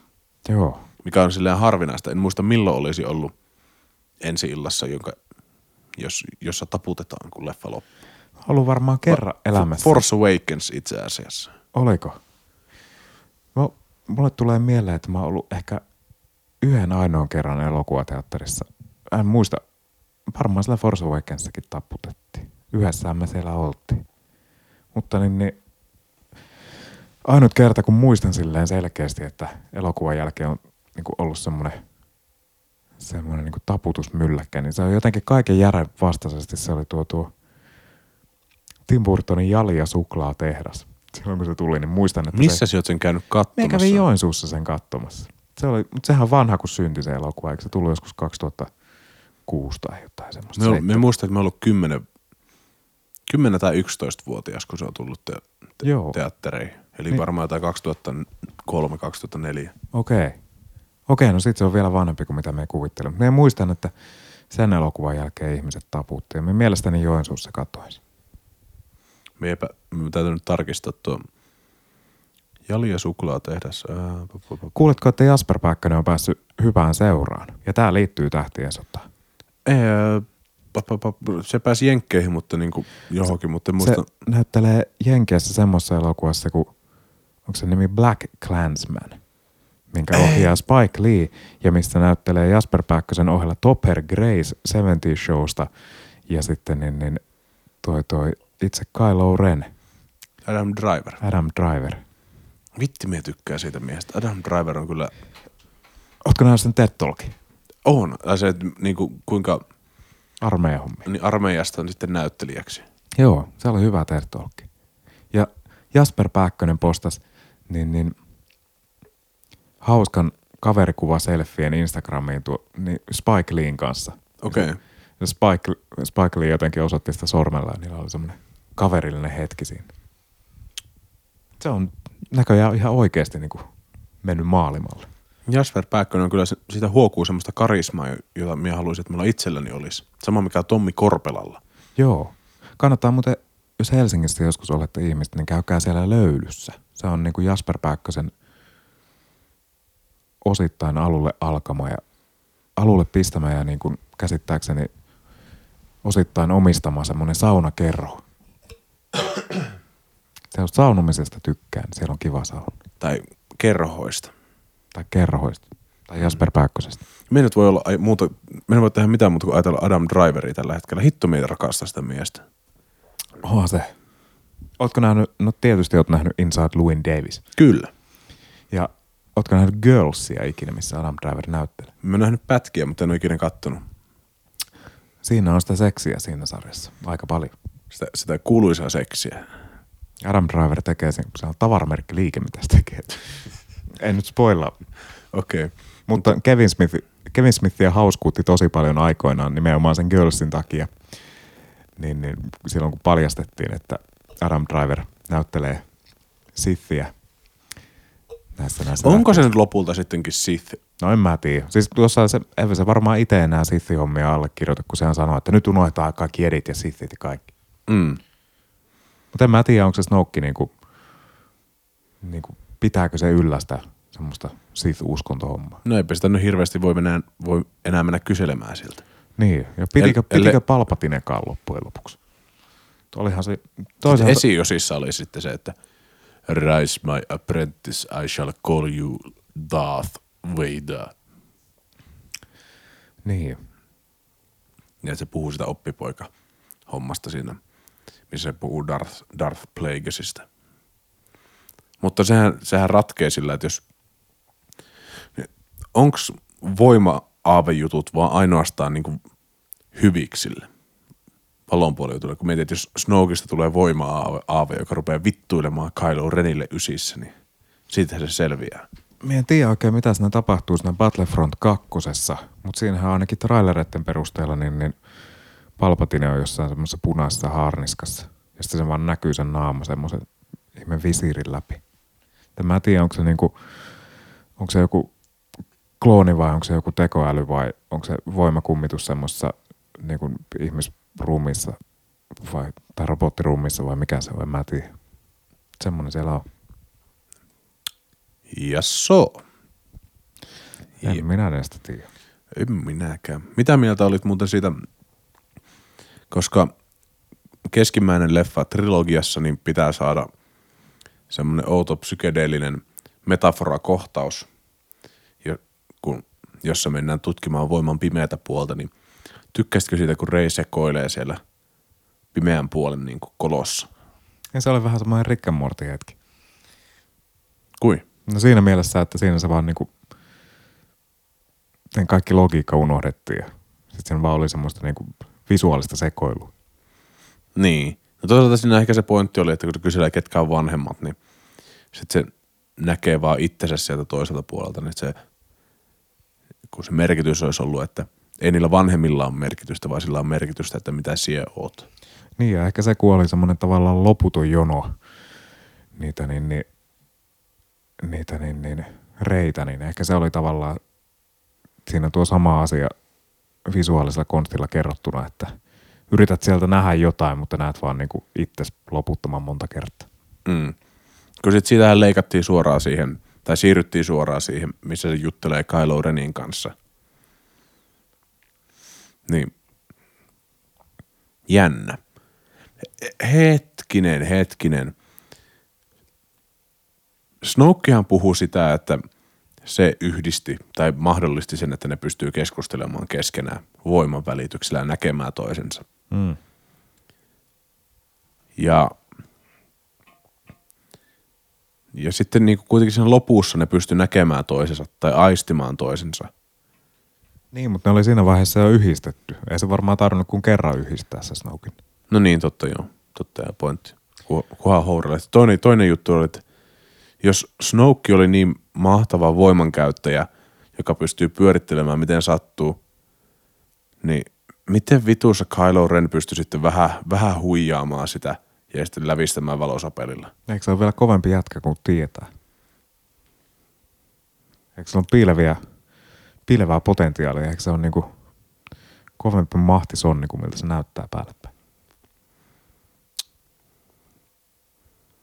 Se voi olla. Se voi olla, mutta se oli silti vähän hassu semmonen, että Snoke mehusteli, joo, nyt se, nyt se nappaat sen valosapeli sieltä, sitten se tapat sen pahimman vihollisesi ja uu, yeah. mien. Oh, oh, no, hupsista keikkaa, nyt kävi tälleen. Niin. Mm. Mutta sääli silleen, koska Andy Serkis oli aika hyvä, hyvän näyttelijäsuorituksen teki siinä. No, onhan sillä muita töitä, ei se mennekään, ei se mennekään niinku soppajonoon joutumassa. Ei, Disney, Disneyn rahasäkeellä se kuitenkin on, koska se, sehän on Claw tuossa Black Pantherissa. Niin. Hyvä, että on töitä. Jep, jep, niinpä, niinpä.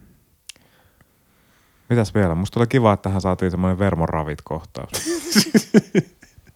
Se on kuitenkin rehellistä. Mä muistin joskus ihan pienenä lapsena olleeni raveissa. Tiedätkö, kun silloin ennen vanhaa niin kuin maaseudulla semmoiset niin kuin ns. aidot miehet piti semmoisia lippiksiä, missä oli sisällä semmoinen läpinäkyvä muovi siinä lipan alla. Jos se avasi se lippiksi, niin siellä oli semmoinen läpinäkyvä muoviluiska. Yleensä, mitä, niin, mitä? yleensä niissä niin lippalakeissa luki Valtra tai jotain muuta tuommoista niin kuin testosteronin täytteistä. Mutta muistan, se, Hankkia. muistan se, no hankkia tuollaista Massey Ferguson. Tuommoisia asioita. Okei. Muistan ne lippikset ja muistan, että olen katsomassa raveja ja muistan, että sain siellä makkaraa. Ja siinä vaiheessa elämässäni en rakastanut mitään niin paljon kuin grillimakkaraa. Äitini niin claim to fame on vieläkin, että se kertoo ihmisille, että kun mä olin jotain 5-6, niin mä olen syönyt kuusi grillimakkaraa putkeen. Se on se ylpein hetki. Niin, niin, Ei, ehkä- ei, ehkä ei, se, takia- ei se, että oot niinku levyttävä artisti, vaan Ei se vaan kuusi grillimakkaraa kuitenkin putkeen, jumalauta. alle kouluikäisen. Niin, oi saakeli, se on. Se oli, tuntui hyvältä.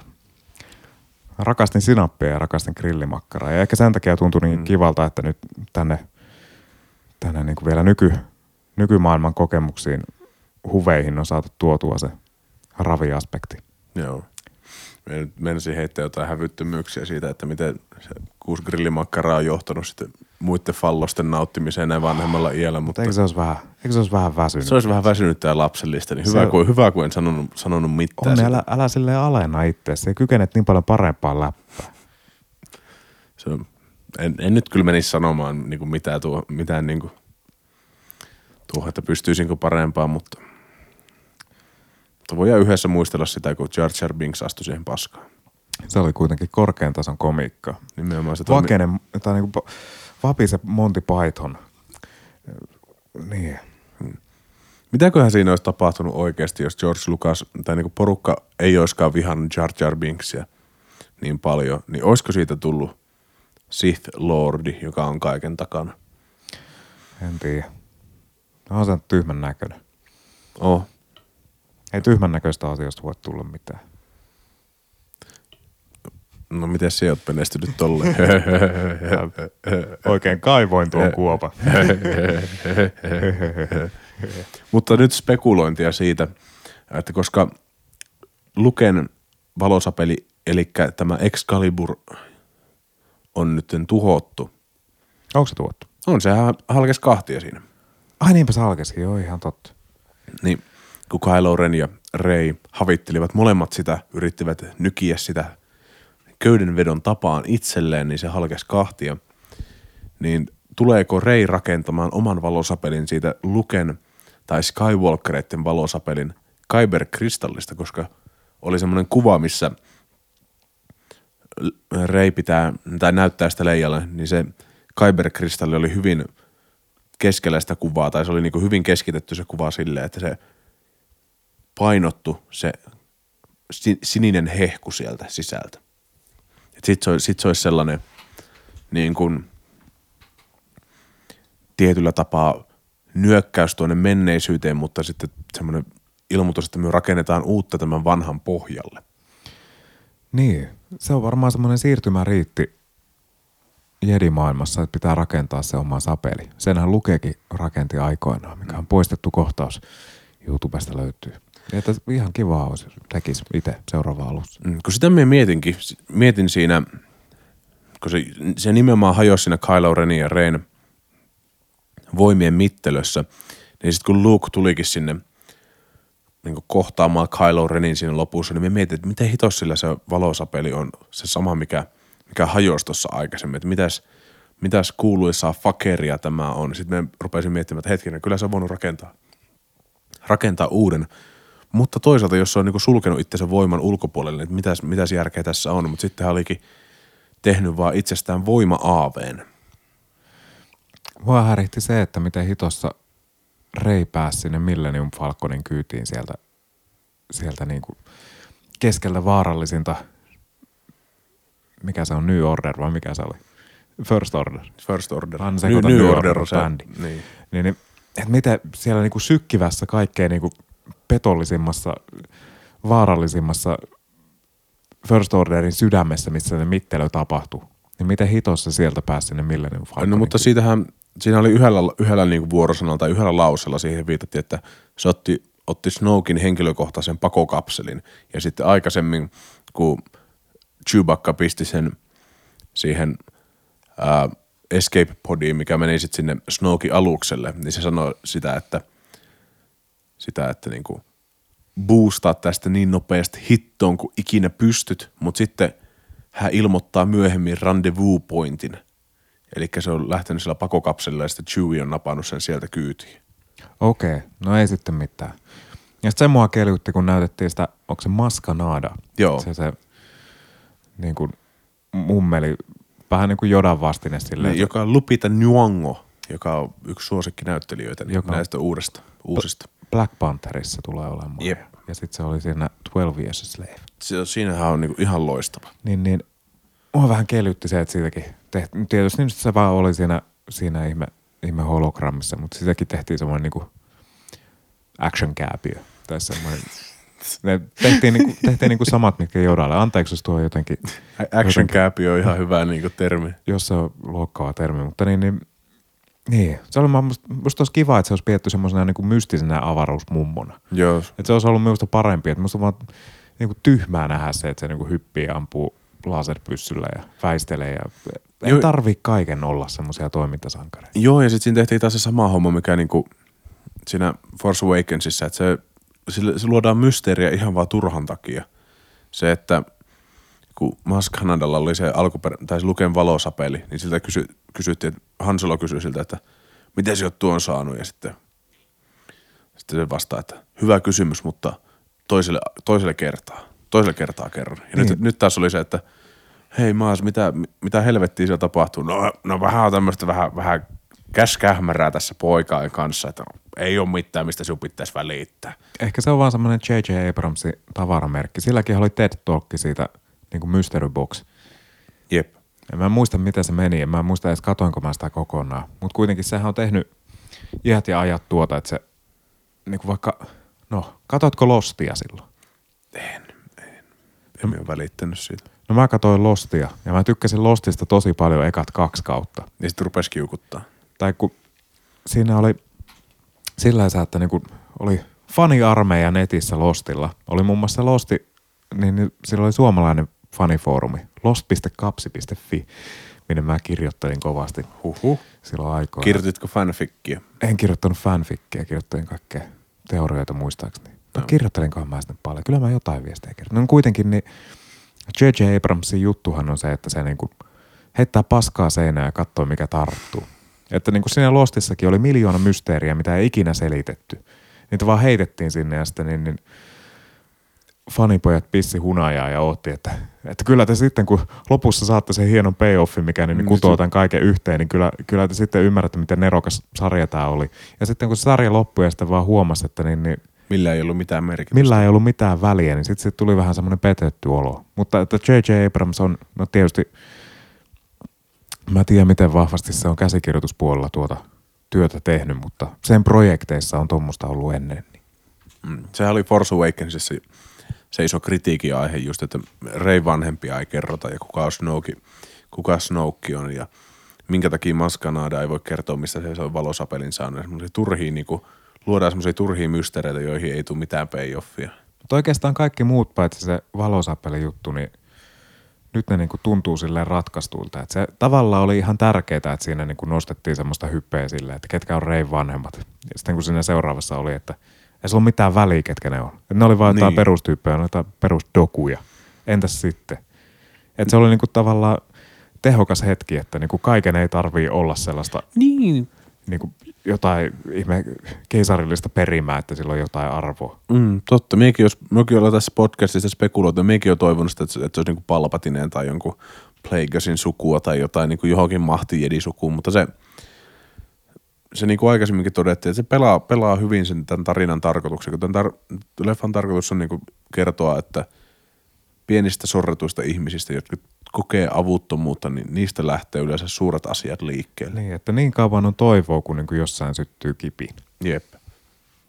Niin hei, mikä se oli se sun suosikkikohta, mikä liittyy Lukea tai Leijaan? No kyllä mulla, niinku, mulla ihan, ihan niinku melkein tuli tippa silmään. Tai silmät kostu siinä kohdassa, kun oli lukea leija kahdesta ja sitten kun tietää, mitä Carrie Fisherille kävi ja se kun niinku luke otti sitä käistä ja sitten sanoi, että niinku, ei kukaan oikeasti niinku häviä minnekään.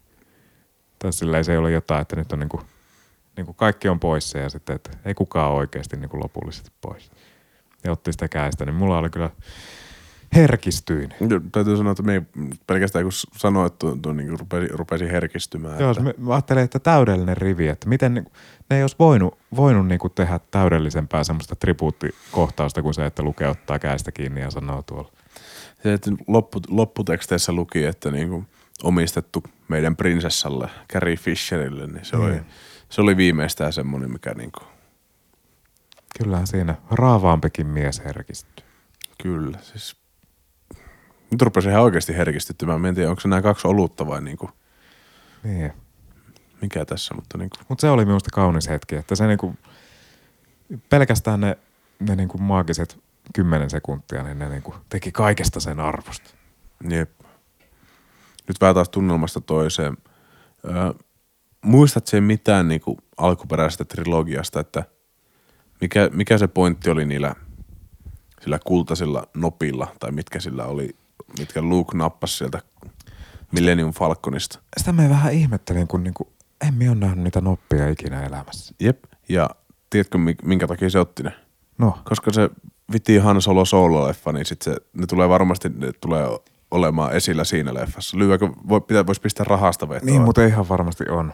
En lyö vetoa koskaan samaa mieltä. Mutta sitä me en ymmärtänyt, että miten hitos ne hävisi sen niin Kylo Renin käteen, ne nopat. Se, niin muuten. Mitä helvettiä?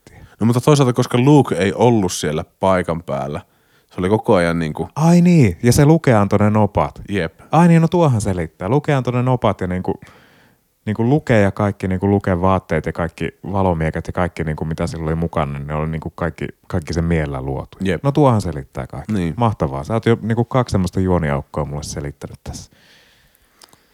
Parani entisestä. Tykkäsin siitä ihan viimeisestä kuvasta, kun se niinku, niinku poika, joka siivosi sitä jotain paskasta tallia, niin katsoi vaan sinne, sinne niitä tähtiä. Sitten siellä se joku, joku niin avaruusalus meni siihen hyper, hyperavaruuteen. Oli Minu- Minusta, minusta olisi sitten hyvin mielenkiintoista, just sitä mietin, että kun jos ne petää sitä, että seuraava sukupolvi tulee olemaan se niinku liekki tai kapinan liekki, mikä tulee tuhoamaan ensimmäisen ritarikunnan, niin tuleekohan tämän 8 ja 9 välillä olemaan jonkin sorttinen aikahyppy tai niinku muu, mennään muutama vuosi eteenpäin, koska näähän nyt niinku tässä leffa-ajassa, niin nämä jatkuu tismalleen siitä, mihin Force Awakens päättyy. Hmm. Mie toivoisin, mitä ei tule ikinä tapahtumaan, mutta mie toivoisin, että niinku ne tyypit, mitkä oli siellä talleilla, ne niinku orjalapset, Mm.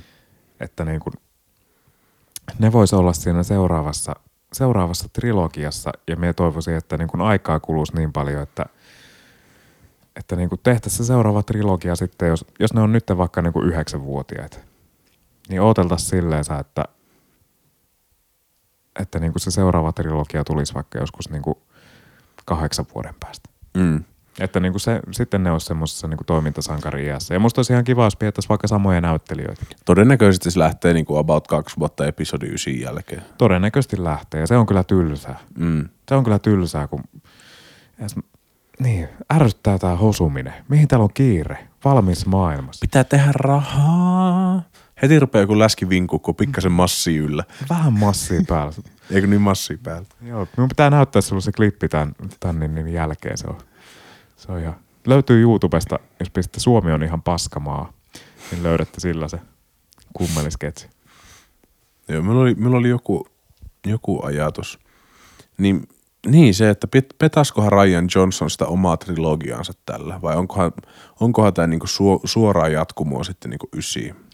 Niin, voisiko Ryan Johnsonin trilogia, niin, niin voisiko se keskittyä niihin orjalapsiin, en tiedä. Itsehän se ne sinne kirjoitti. Niin.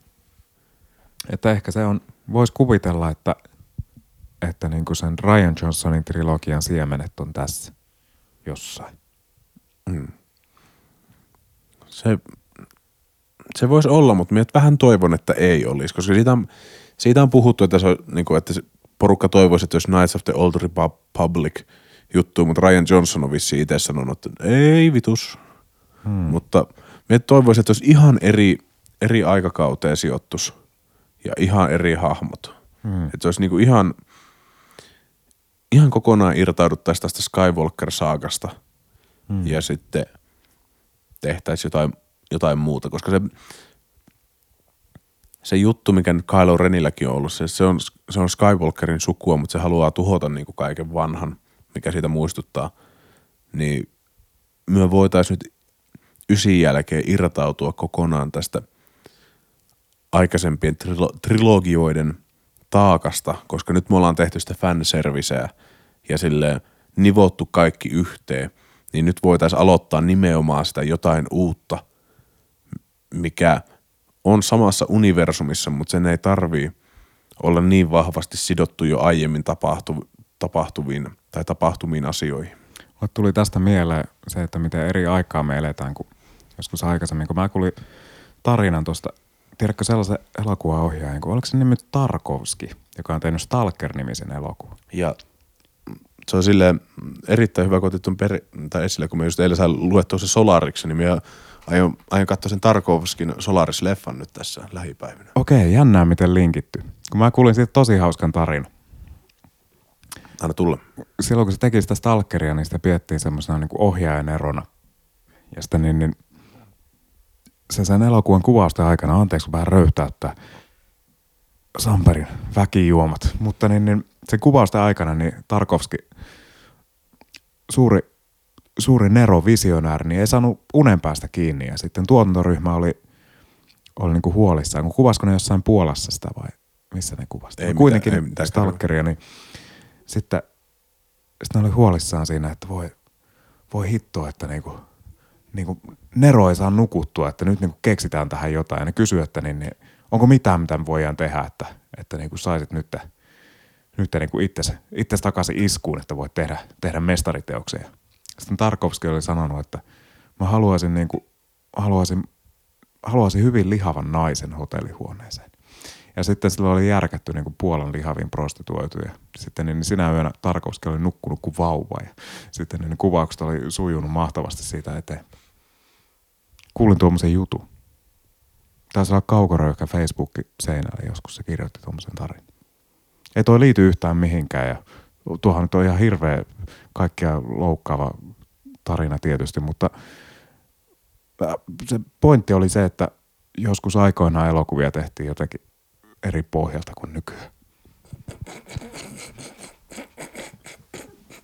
Mä usko, että olisiko Ryan Johnsonilla onnistunut. Olisi tullut piirun, piirun verran parempi pätkä vielä, jos niinku, että oltaisiin päästy sinne 95 prosenttiin rotikassa, jos niinku. niin, se olisi Kathleen Kennedy ja niin kuin niin ne Disney on kaikki pamput ollut, että Ryan sä et saa nukuttua. Mitä me voidaan tehdä? hankkikaa minulle tuo iso, iso teurashevonen ja Ehkä Colin Trevorrow koitti tuolta.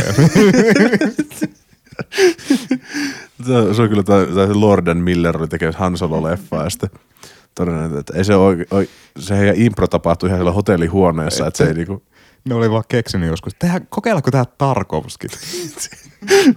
onkohan, onkohan ohjaaja ohjaajapiireissä se että tehdä Tarkovskit. Kokeillaan, että onko, onko meidän niin, niin arvo siinä luokassa, että me saadaan niin, niin vettyä Tarkovski tähän väliin. Onko se nimi edes Tarkovski? Eikö se ole? On se kai. Jos, jos sinulla olisi mahdollisuus vetää Tarkovskit, niin mitä se, mitä se pyytäisit? Että sanot, ei nyt ihan unen päässä saanut kiinni, mutta pitäisi, pitäisi tämmöistä saada, niin saisi nukuttua. En tiedä, mutta mä haluan kuvitella, että, että niin kuin ohjaajien, ohjaajien niin kuin niin, niin salaseuroissa tuo on semmoinen juttu, että, että niin kuin, niin kuin arvostus nousee, jos kyke, pääsee siihen asemaan, että pystyy tekemään Tarkovskit kesken, kesken tuotannon. Siellä sitten saunan, saunan lauteella kerrotaan tarinoita, että siellä Spielberg oli, oli tekemässä tota Schindlerin listaa tossa ja ei, en ihan saanut uneen päästä kiinni ja sitten ajattelin, että no, no kyllä se kyllä se pitää saada kahdeksan vasikkaa tonne mun hotellihuoneeseen ja sitten teurastaa ne. Kyllä. Sitten, sitten Kathleen Kennedy toi, toinen ja sitten, sitten, sitten kyllä nukutti kuin vauvaa. Niin. Voisin kuvitella, että joku, joku niin Jön Donner olisi ehkä Suomessa voinut tehdä tuo. Se on sen oloinen jätkä. No pitäisikö sitten vaan vaihtaa niin tehdä donnerit? Onkohan niin joku, mikä se oli se, se tuntemattoman ohjaaja? Aku Louhimies. Onkohan Akulla semmoinen status, että se voisi tehdä Tarkovskit kesken tuotan? Se on kyllä tehnyt ihan, se on tehnyt 14 miljoonaa nyt niin kuin, ja yli 800 000. Mutta sehän on Katsoja. käytän, käytännössä koko niin kuin Suomen elokuvateollisuuden liikevaihto varmaan aikaa. Joo, siis budjetti oli 7 miljoonaa sillä leffalla, että se on nyt puolet, niin kuin tuplannut, tai omat takaisin vähän päälle. Kuka muu täällä edes tahkoo, tahkoo fydyä elokuvateollisuudessa? Ne luokkakokoustyypit. Niin. Ja se Boodumia, siis tää, se on Jone, Joensulainen ukko se, hmm. joka teki se Bodomia. Ketkä on niin Suomen elokuvateollisuuden menestyjät tällä hetkellä niin kuin ohjaajista? Dome Karukoski, mitä se oli? Se tekee sitä Tolkien leffa. Jep. Ja sitten teki Se on Tom of menestyjä. Finlandi. Se on menestyjä ja sitten, sitten se tuntematon jätkä, louhimies. Joo. Ja sitten, ketä niitä on nää? Aki Kaurismäki. Niin, Kaurismäki joo, mutta sekin on sellainen, sitä ei jotenkin lasketa, kun se on niin oma juttunsa. Mm. No sitten se jätkä teki, joka teki sen hymyilevän miehen. Se on niinku, Niin, se, se, se ei ole semmoinen niinku massikeisari, mutta se on niinku kriitikoiden ilo, eiku, ylistyskeisari. niin. Se voi olla Suomen versio siitä jätkästä, mikä teki sen, sen niin, niin Revenantin. Mikä se jätkän nimi oli? Alejandro Inaritu. Niin. Semmoinen jätkä, mikä niinku vaikuttaa haastattelussa tosi, tosi niinku kivalta ja lupsekalta ja semmoiselta niinku itseään vähättelevältä Mm. Mutta siis tod- tod- todellisuudessa tekee vaan Tarkovskeja jokaisessa tuotannossa. että- Niin. Niin. Tuli muuten ajatus tuosta, kun oli se pelko, että en- entä jos tämä on Imperiumin vastaisku. Mutta tämähän oli vähän niin kuin Imperiumin vastaisku, mutta silleen niin kuin käänteisessä järjestyksessä. Tai silleen, että tämä päättyi semmoiseen niin kuin Hoth-henkiseen taisteluun. Niin, ja nyt se ysi ei ainakaan pysty olemaan toisinto Jerin paluusta, koska niin kuin Jerin paluun tavallaan ikonisimmat jutut oli jo tässä. Mm. Mit- mitäköhän ne tulee tekemään siinä ysissä? En tiedä. Koska se on kuitenkin J.J. Abramsin juttu, tai J.J. Abramsin ohjaama, niin ei ne nyt voi kovin pahasti lähteä perseilemään. Että Kyllä niitä on pakko nivo, nivoa hommat niinku kiinni. Et Jos, jos Daisy Ridley nyt lähtee lätkimään ja sitten se seuraava trilogia on niinku kokonaan unohdettu tai niinku eri paikassa eri aikaan. Ja Jali ja suklaatehas tuli muuten 2005. Okei. Okay. Siitä on varmaan puoli tuntia, kun ollaan puhuttu aiheesta, mutta kuiten, kuitenkin, kuitenkin. Tsekkaan tässä samalla munalta, mun pitää mennä huomenna töihin. Ei sun tarvii mennä huomenna töihin. Kyllä minun tarvii mennä huomenna töihin. Ei sun tarvii, minun piti kertoa sulle, että sun ei tarvii mennä huomenna töihin. Ah, no, no, no hitto. No se On on. pitää se oikeasti mennä, mutta ei nyt mieti sitä. Okei, okei, no se on, se on ihan, se on ihan siinä. Joo. Minulla alkaa olla aika takki tyhjä tästä. Mulla on tää kaljaa vielä puoli olutta, niin josko me sen aikaa vielä pöydässä. Kyllä, ehdot- ehdottomasti. Ei tässä niinku kiire sille. Mä ajattelin tehdä vähän, tehdä vähän paistettua riisiä tässä ja lukea vähän Hemingwayta vielä illan, illan ratoksi. Paistettu riisiä, eli keität riisiä ja sitten paistat sen. Joo, ja heitä sinne vähän kasviksia ja kananmunaa sekkaan. No hitto. Ja sitten vähän soija, soijakastiketta kaveriksi vielä. niin Sitten avot. Mulla oli joskus semmoinen vaihe, että mikään ei maistunut minun suussa niin hyvältä kuin riisi ja soijakastike. Ja sitten jossain vaiheessa niin söin vaan semmoisia, karkas ihan, ihan niin kuin lapasta, söin holtittomia määriä riisiä ja soijakastiketta, mikä niin kuin, mitä ei varmaan kannattaisi tehdä, koska niin kuin sehän on niin kuin suola, suolaliuosta aika lailla se soijakastike. Aika, aika pitkälti ja sitten se on pelkkää hiilari. Et siinä on vaan pelkkää niin kuin hiilaria ja suolaa, mutta ai että kun maistuu hyvältä. Maistuu nimittäin ihan perhana hyvällä. Hen, Henry Rollins, sen dietti koostuu aika pitkälti kulma riisistä ja soijakastikkeesta. Niin. Ainakin Ain- jossain vaiheessa Jossain löytyy, haastattelussa se mainitsi aiheesta. löytyy sellainen vanha Howard Stern video, missä Howard Stern kysyy siltä, että mä oon käynyt salilla, mutta mä en saa mitään tuloksia, että sä kun oot tämmönen porattu jätkä, niin onko sulla jotain vinkkejä? Sitten ne puhuu sitä Henry Rollinsin ruokavaliosta ja sitten se vaan niinku, se niinku syö tosi vähän, tai soi, söi ainakin silloin, että se niinku joku päivällinen saattoi olla tölkki tonnikalaa, proteiinipatukka. Okei. Okay. Söi tosi vähän. Silti sitä tuli ihan skrodeukko. Ja nyt se on niinku, Se on aika härski stikis kuitenkin vieläkin, vaikka 50 jäbä. on se varmaan lähempänä 60 jo nyt. Mm. Miksei? Ja se on pysynyt semmoisena aktiivisena. Että sehän niinku vieläkin niinku, käsittääkseni suurimman osan ajastaan niin on ulkomailla. Jep. Ja sitten se tekee silloin, nyt kai alkaa joku sellainen, se on niinku valokuvakiertue. Että kun se on niiltä matkoilta ottanut valokuvia niinku kai vuosikymmeniä, niin se on niinku sellainen, sellainen, että se näyttää, joku, joku dia-esitys hässäkkä, että se näyttää niitä valokuvia ja sitten niinku kertoo ne tarinat niiden kuvien taustalla. Tuo on kyllä perhana siistiä. Joo, se on tosi siisti ukko. Mä, Oli, eikö sano vaan? Sano. niin, mä oon käynyt, niin, niin, niin kävin silloin, kun se, noilla kahtena viimeisenä kertana, kun se on ollut Suomessa puhumassa, niin on käynyt katsomassa. Joo, se taisi olla viime vuonna vai toissa vuonna, kun se oli. Ja sitten se oli siitä muutama vuosi takaperin. Ja Joo. se on kyllä ihan uskomatonta, että niin kuin ihminen pystyy ottamaan mikrofonin ja sitten puhuu kolme tuntia niin kuin politiikasta ja tuommoista asioista. Ja sitten se niin kuin, sitä vaan kiroaa, kun se loppuu, että niin älä lopeta vielä. Ja sitten kun se molemmilla kerroilla, niin se niin kuin ties Suomesta ja se ties, niin kuin, ties niin kuin siitä paikasta, missä oltiin. Olikohan Tampereella jopa ollut se ensimmäinen keikka tai jotain. Että se niin kuin tekee kotiläksynsä ennen kuin Joo, se siis sehän oli viime kesänä Radio Helsingillä siis vieras DJnä. Joo, ja se oli Arto Nybergin vieraana silloin niin, niin viime, viime niin, niin spoken word keikan yhteydessä. On kyllä härskeä ja, mutta siis sillä, minulla on käynyt tulee sama, samalla lailla, kun mä olin katsoa Kevin Smithia New Yorkissa kolme vuotta sitten. Niin se oli just sellainen, että se, silloin se niin kysy, kysymys-vastaustuokio, niin kerettiinkö sitten kysyä kahden tunnin aikaan kolme kysymystä. Kun se pyöritteli, pyöritteli ja kierteli ja jutteli milloin mistäkin aiheesta, niin sitten sen jälkeen tuli just semmoinen, että hitto, tätä, tätä voisi kuunnella vielä enemmänkin. Niin, ja se on jotenkin tosi inspiroiva, tai ainakin siinä Henry Rollinsissa, että hän on niin tosiaan kohta 60 jätkä ja se tekee niin jatkuvalla syötöllä siistiä paskaa se elämä.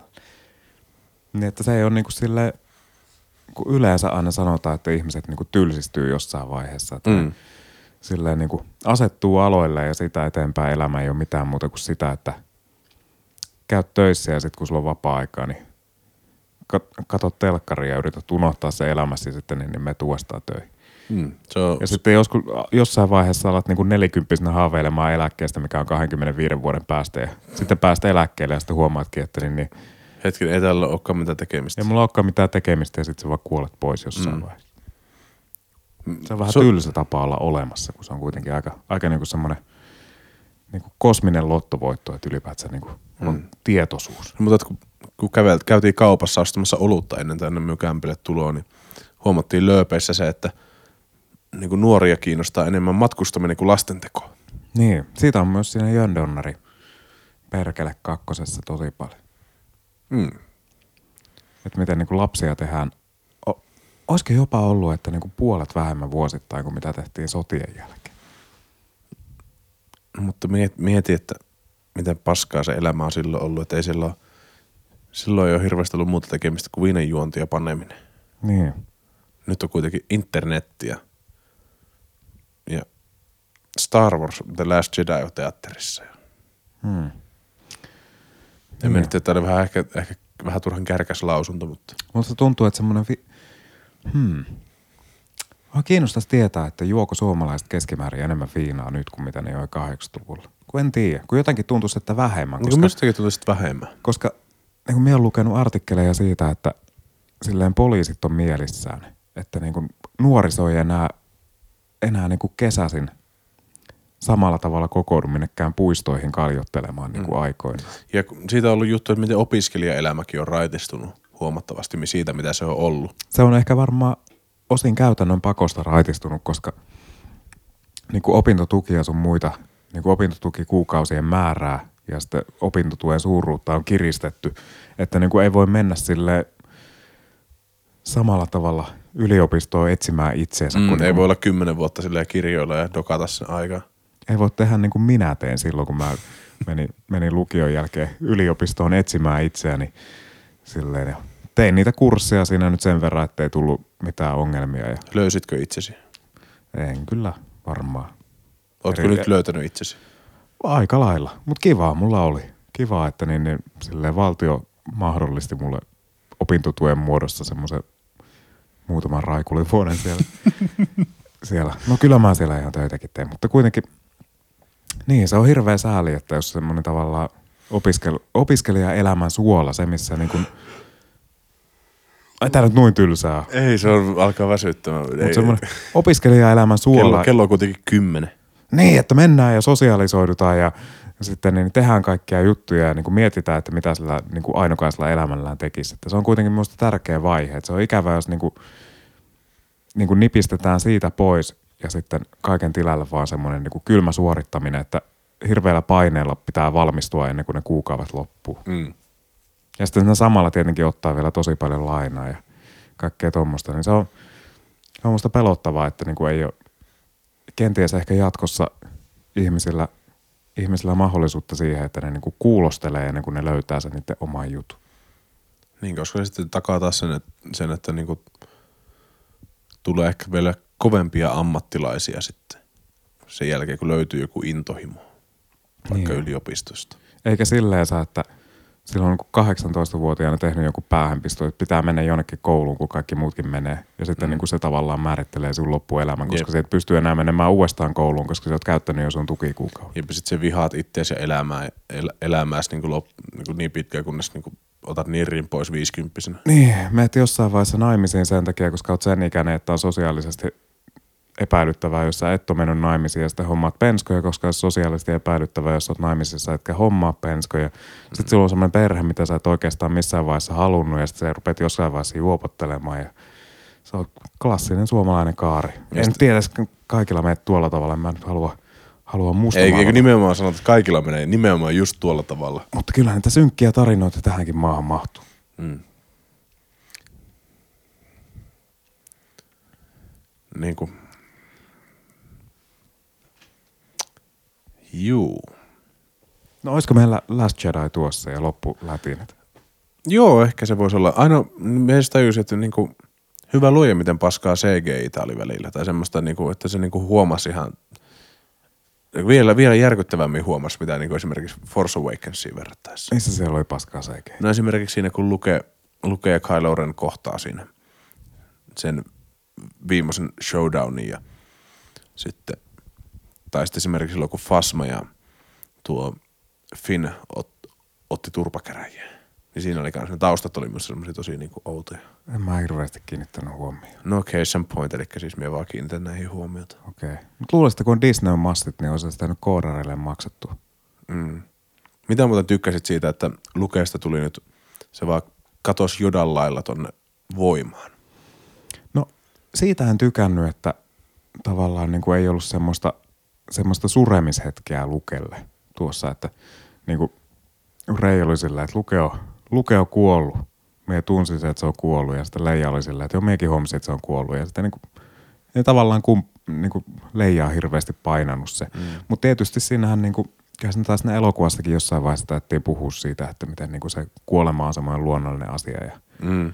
näin poispäin, että se niin kuin ei ole, sehän selitti silleen, että niin kuin että se ei, että Rei selitti, että se ei tuntunut semmoista surulliselta, vaan se tuntui semmoista tarkoituksenmukaiselta ja niin kuin siltä, että niin kuin ympyrä sulkeutuu ja kaikki on niin kuin pitääkin. Jep. Ja sehän oli, sehän oli se, että Rei sanoo siinä, että se ei, se ei tuntunut se kuolema semmoiselta niin kuin, että se, se oli semmoinen niin kuin rauhallinen siirtymä seuraavaan vaiheeseen. Niin.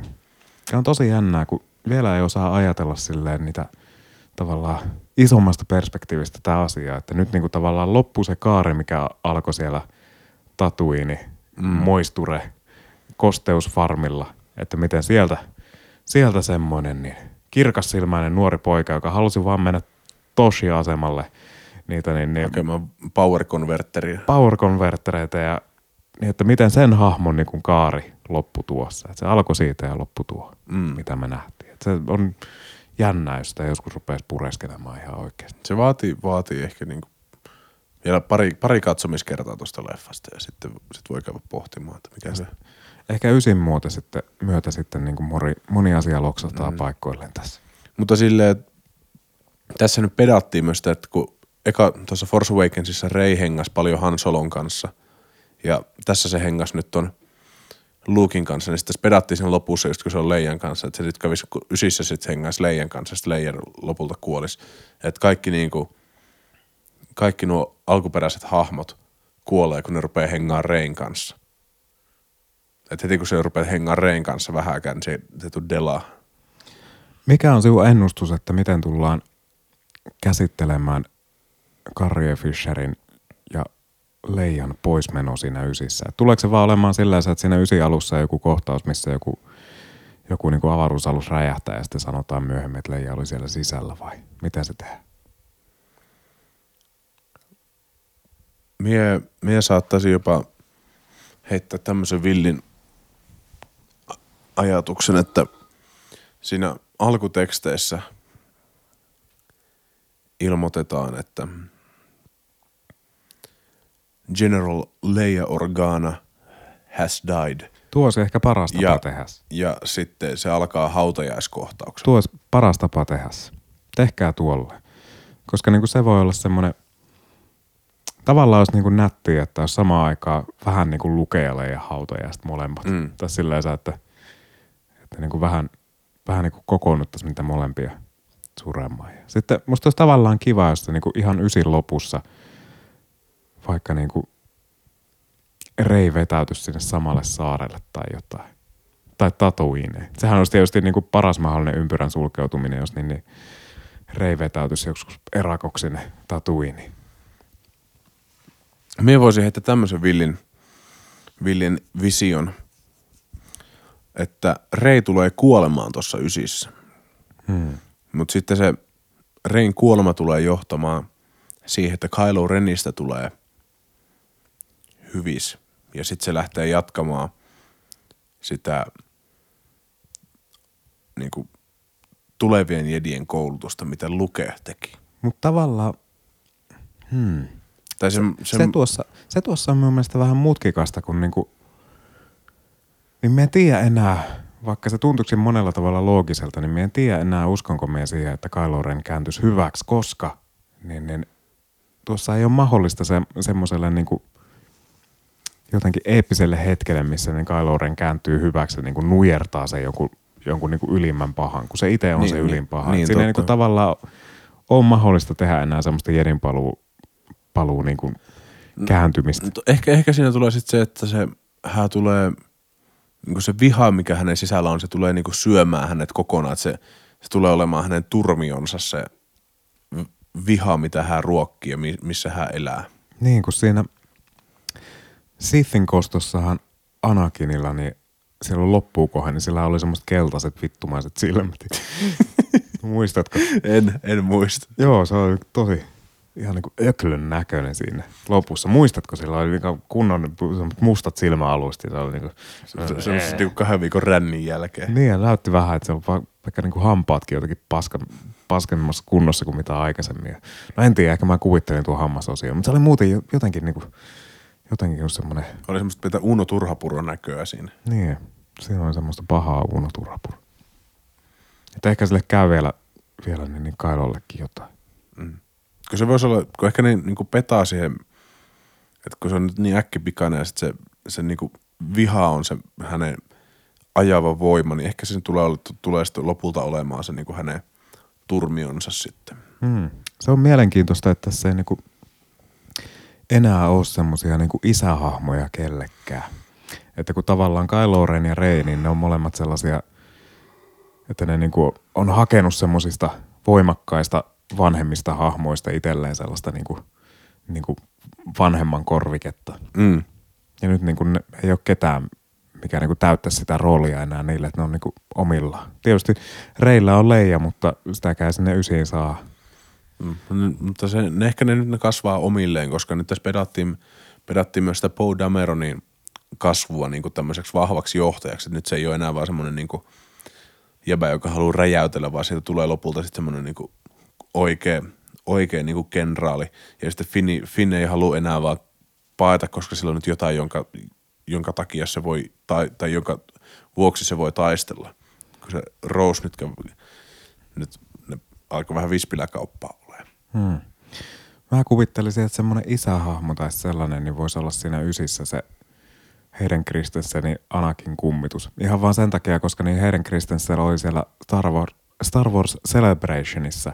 Mm. Ja sitten niin kuin sai siellä isot uploadit ja niin kuin, Minusta tuntuu, Niin, että niin se maailma muuttuu Eskoseni, että Niin. niin. Hayden Christensen sai isot uploadit. Ehkä se on sen takia, koska niin ne ihmiset silleen tietää, että, että voi, niinku, voi mies parkaa. Että eikö- yritit. Sie yritit ja sit, si- sit sinua vaan haukuttiin, että nyt on aikaa kulunut ja niinku, sille haavat on, haavat on umpeutunut, että ei, ei muistella pahalle. Et ehkä, ehkä se nyt menee sillä tavalla, että tai musta, kun George Lucas aina puhuu, että pohjimmillaan tähtien sodassa on kyse, että se on niinku, kertoo se Anakinin tarinan, niin se, Mm. se olisi tavallaan siistiä, jos se niinku tulisi siinä ysissä jossain lopussa niinku voimakummituksena sanomaan jotain syvällistä. Niin, totta. Mä rupesin miettimään, että minkä takia se olisi Anakin, se nuori Anakin, ja miksei se olisi se vanha Anakin, koska, koska Luke ja Yoda on voimakummituksina niin kuin ne, ei Luke, vaan siis Obi-Wan ja Yoda on niin kuin vanhat ukot. Mutta nehän on korjattu niissä myöhemmissä versioissa. 2004 Blu-ray-versiossa, niin, niin Jedin paluun lopussa tulee heidän Kristensen Yoda. Onko siellä sitten myös tuo Eva McGregor? Ei ole.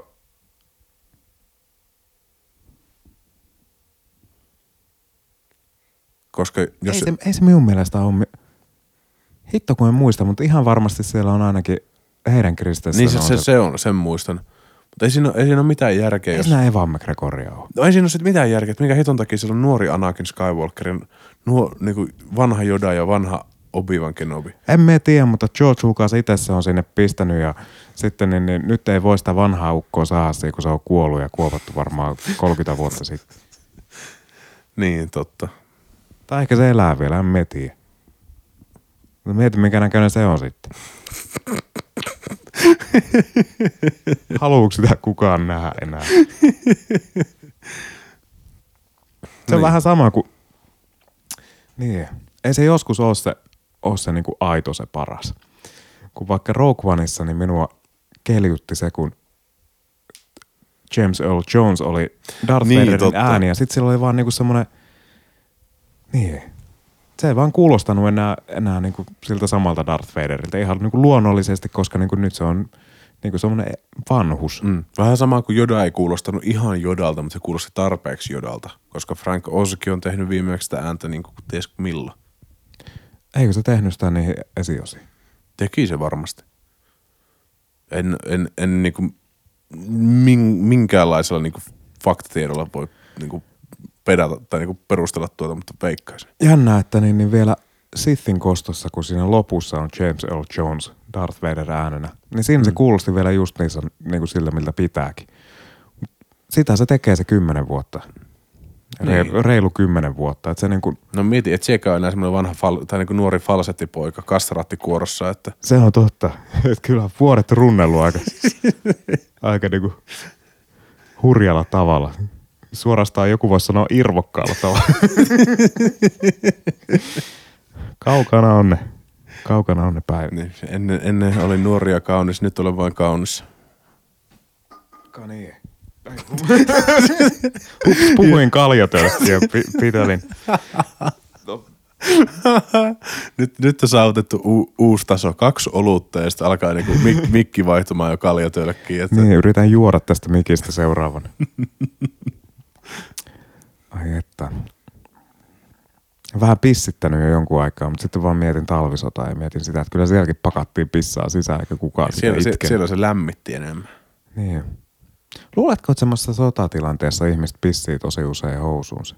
Miksi ei välittäisit siinä vaiheessa, kun pommit paukkuu joka paikassa ja lentelee vaan irtorajoja sun naama? Se on ihan totta. Se on stressireaktio myös, että kai se on ihan luonnollista. Hmm.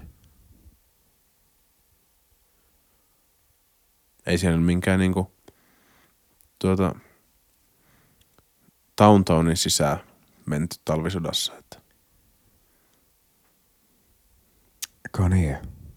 Aletaanko pikkuhiljaa? Joo, aletaan nimi, nimittäin alkaa hiljaisuuskin täällä taloyhtiössä ihan kohta. Okei, no eihän mä nyt hirveän kovaa ääntä varmaan Ei. pidetä, mutta pistetään paketti. Mulla on semmoista tiedotusluontoista asiaa, että mä niin lähden pois Joensuusta, mä muutan Tampereelle. Lähden tuossa ensi viikolla äitini luokse tuonne Liperin maaseudulle ja sitten lähden sieltä, sieltä muuttoauton kyytiin sitten, että en tiedä milloin kuulette seuraavaksi minusta. Että pitää nyt saada kaikki asiat asettumaan ja en tee mitään, mitään lupauksia mistään päivämääristä tai mitään sellaista, että niin, niin, niin. Kat- katsotaan mitä tapahtuu, mutta tälleen niin kuin alustavasti, niin kiitos kaikille, ketkä on viimeiset kolme vuotta meitä kuunnelleet. Joo, kiitos tuhannesta. Tämä on ollut tosi mukava harrastus. Tätä on tosi kivaa tehdä ja toivottavasti voidaan tehdä jatkossakin, mutta Se vaatii vähän sikäli- enemmän kikkailua. Sikäli asiat muuttuu, että kun tähän asti me ollaan oltu sillä tavalla, että aina ollaan oltu samassa huoneessa ja käyty yhdessä katsomassa elokuvat ja niin kuin tämä on ollut tosi tämmöistä jotenkin Miesten välistä bondausta. miesten välistä bondausta, niin sitä vaikeuttaa tietysti sekunnin, niin on hyvin kaukana Joensuusta sitten kohta, mutta tiedätkö, kun jossain vaiheessa pitää tehdä elämässä semmoisia isoja siirtoja. Sitten kun mulla on vaikka tuo musiikkijuttu, niin se on semmoinen, että Sillä jossain vaiheessa pitää vaan niinku ajatella, että se, se niinku hetki tehdään isoja siirtoja on niinku, sitä ei voi lykätä loputtomiin. Jep. Et jossain vaiheessa pitää vaan niinku päättää, että teenkö mä oikeasti asioita vai onko mä se tyyppi, joka vaan puhuu siitä, että niinku voisi tehdä asioita. Hmm. Niin se on silleen, että pitää tehdä semmoisia ronskeja vetoja. Että nyt mä lähden sinne Tampereelle. Tosiaan on siinä nyt muitakin syitä. Sieltä tyttöystävä saa aika, lä- aika läheltä opiskelupaikan. Mutta niin kuin, niin, tuntuu, että niin kuin tässä vaiheessa pitää, pitää niin kuin tehdä sellainen veto. Ja me on niinku ihan sataprosenttisesti niinku tuen, tuen tässä niinku Kiitos siitä. meiningissä, koska hommat alkaa kääntymään vielä isommalle tuossa musapuolella. Toivotaan näin. Sen voi luvata, että hyvin pian saatte uuden Sakaripreus-singlen ja sitten niin, niin, ainakin ne, mille mä oon sen soitattanut, niin nyt on semmoinen vahva kutina, että se on niinku ihan heittäen parasta, mitä on koskaan Olis, tullut. olisiko sieltä tulossa leka-hitti? Ja mä en tiedä, tuleeko sitä lekahitti, koska niin ne sanotukset on semmoista, että ne saattaa taas torpedoida kaikki niin radiosoittomahdollisuudet. Mutta toisaalta niin kuin, niin. Ei sitä nyt voi lähteä kuitenkaan niin kuin lussuttamaan piloille, kun se on sitten, mitä siitä nyt tulee? Mm, enemmän paskaa kuin tylsää, se on se ollut se Enem, mantra. enemmän paskaa kuin tylsää. Voin sanoa, että se sinkku, niin, niin se tulee pyörimään bassosointujen varassa. Bassosoinnut on niinku sen kappaleen sykkivä sydän. Ja niitä ei niinku, tuulissa niitä kuullaan ja Mötörheadin levyillä, mutta niitä ei niinku hirveästi tollaiseen, Siinä on, siinä on pyhä kolminaisuus, Tuul, Mötörhead ja Sakari Preus. että siinä on niinku semmoinen voimallinen hempeilyballadi basso, basso niin, tai no en mä, ei se kyllä mikään balladikaan ole. Se on semmoista, se on semmoista niin, niin mitä sitä Kuulette sitten. Kuulette sitten. Mutta hyvin rintarottingilla menee sen suhteen. Että kivaa, kivaa, kun se tulee ulos. Mm. Juhlaa. Ja toivottavasti tulee levykin hyvin pian. Eiköhän se tule. Kyllä hommat lähtee pyörimään. Niin. Mutta joo, kiitoksia kaikille kaikesta ja toivottavasti päästään tekemään tätä joskus lähitulevaisuudessa, etenkin kun se se M95-leffa on jossain, jossain niinku kohtalaisen lähitulevaisuudessa tulossa ja näin poispäin. Mutta mä oon siellä kaukana, niin pitää sitten miettiä kaikki, kaikki kuviot uusiksi. Ja eihän sitä tiedä, jos mä oon tässä muutaman päivän vielä Joensuussa. Koitan tässä nyt kaikki semmoiset langanpätkät ommella yhteen. Pitää käydä ihmisiä moikkaamassa ja tehdä semmoisia käytännön järjestelyjä tässä. Mutta jos niin kun aikaa liikenee, niin kenties vielä jotain. Mutta en Mm. tee lupauksia siitä. Ja eikä sitä tiedä, että ehkä mekin itteni vielä Tampereelta joku päivä. Sinne vaan. Nyt niin, niin semmoinen pako. Mm. Pitää katsoa, lähtee ensi vuoden puolella lukkopainihommat vielä vähän enemmän isommalle. Että Se on, se on hyvä ja oikein. Mikään ei ole kauniimpaa. se on Mikään ei ole kauniimpaa kuin hikiset miehet kuristamassa toisiaan. kuristamassa toisiaan samalla kun joku taputtaa. Taputtaa ja maksaa rahaa. Pitääkö ne maksaa rahaa, jos tulee sinne otteluihin? Onko ne maksullisia? Ei, ne on yleensä tämmöisiä turnauspohjaiset. Sä maksat siitä, että sä päästä ottelemaan sinne. Että se Okei. SM-kisoihin maksaa 40 Okei. osallistumismaksuja. Hmm.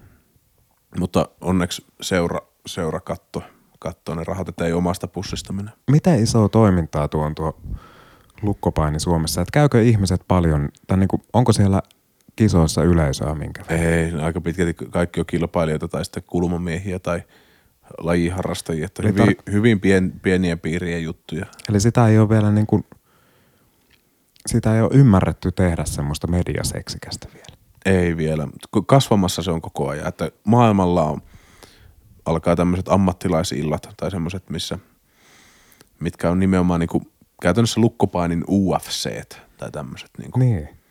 Alkaa yleistymään. Se ehkä tarvii semmoisia jotain niin kuin, semmoisia media, onko se Makvan se yksi jätkä? Joo, se, se UFC jätkä? joo, kyllä.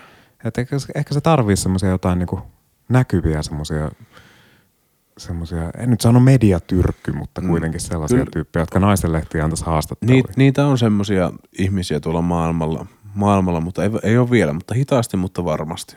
Niin. Ja nyt nämä MM-kisat oli Suom- Suomessa tänä syksynä, missä oli itsekin katsomassa paikan päällä. No hitto. Mutta pikkuhiljaa, pikkuhiljaa. Ens, ensi vuonna ensimmäiset kansainväliset kisat tiedossa. Ammattilais, ammattilaissarjaan siirtyminen, eli saa tehdä erilaisia kiertäviä polvilukkuja nyt. Että. Siitä se lähtee. Päästä siellä hiplaamaan vaikka millaista poikaa. Nimenomaan, ja mikä ei ole parempaa kuin poikien hiplailu. Kyllä. Terveisin kaikki katolilaiset pastorit. Ai että. Hei, mutta minun rakkoni on heikko, niin minun on tässä kohtaa nyt kahden tämmöisen aika lihavan oluan jälkeen niin niin tyhjennettävä sieluani jollekin, jollekin semmoiselle pisteelle. Se on ihan, ihan hyvä ja Yri, no, tiedätkö, kun joskus aloittaa lauseen ja niin kuin luottaa, että siinä samalla kun kerrot sitä, niin keksit, miten se lopetetaan. Ja sitten joskus vaan niin kuin aivot on silleen, että te ette nyt, te ette nyt tehnyt teidän, teidän niin kuin osuutta tässä. kuulostaa about jokaiselta lauselta, mikä myös suusta pääsee ulos, että, mutta Näinpä. eiköhän me pärjätä. Hei, mutta kiitos kaikesta tuhannesti. Me SoundCloudista ollaan huomattu, että teitä on ihan jonnin verran siellä olemassa. Että Mm. aivan, aivan Tai sitten mahtavaa. sit äiti kuuntelee monta kertaa. Että tämä on nyt tavallaan ainakin tämän niin Joensuu-kronikan päätös Mm. tässä, että niin, niin, tämä niin kuin tässä muodossaan voisin olettaa, että, että niin kuin nyt tämä menee, menee pakettiin. Et silloin kun me aloitettiin, ja se on tavallaan, täällä muuten voisi laittaa jonkun, jonkun semmoisen niin, niin, otsikon tuonne SoundCloudiin, mikä on jotain, että läästi jälkipykkipäivä tai jotain. Mm. Sopisi tämä on muuten sillä aika runollistakin tietyssä mielessä, koska me aloitet, aloitettiin se podcasti 2015 sillä ajatuksella, että kohta tulee se uusi Star Wars, että voisi tehdä Niin. podcasti. Se alkoi Force Awakens hehkutuksella ja nyt se niinku, tässä muodossaan niinku loppuu Last Jedi jälkipykki. Et se on niinku tavallaan ne rimma. Se, sehän rimma. George Lucas olisi ylpeä. Kyllä. Tai en tiedä, olisiko ylpeä, mutta Hei, mutta kiitos, että olette meidän harrastuksemme parissa ilmeisesti jossain määrin viihtyneet. Se lämmittää meidän kylmiä, kylmiä mustia sydän. kyllä. Ehkä soft rebootti on sitten vuonna 2018 tiedossa. Ehkä J.J. Abramsin tuottama soft rebootti. Joo. Mutta hei, kiitokset kaikille. Kiitos. Heippa.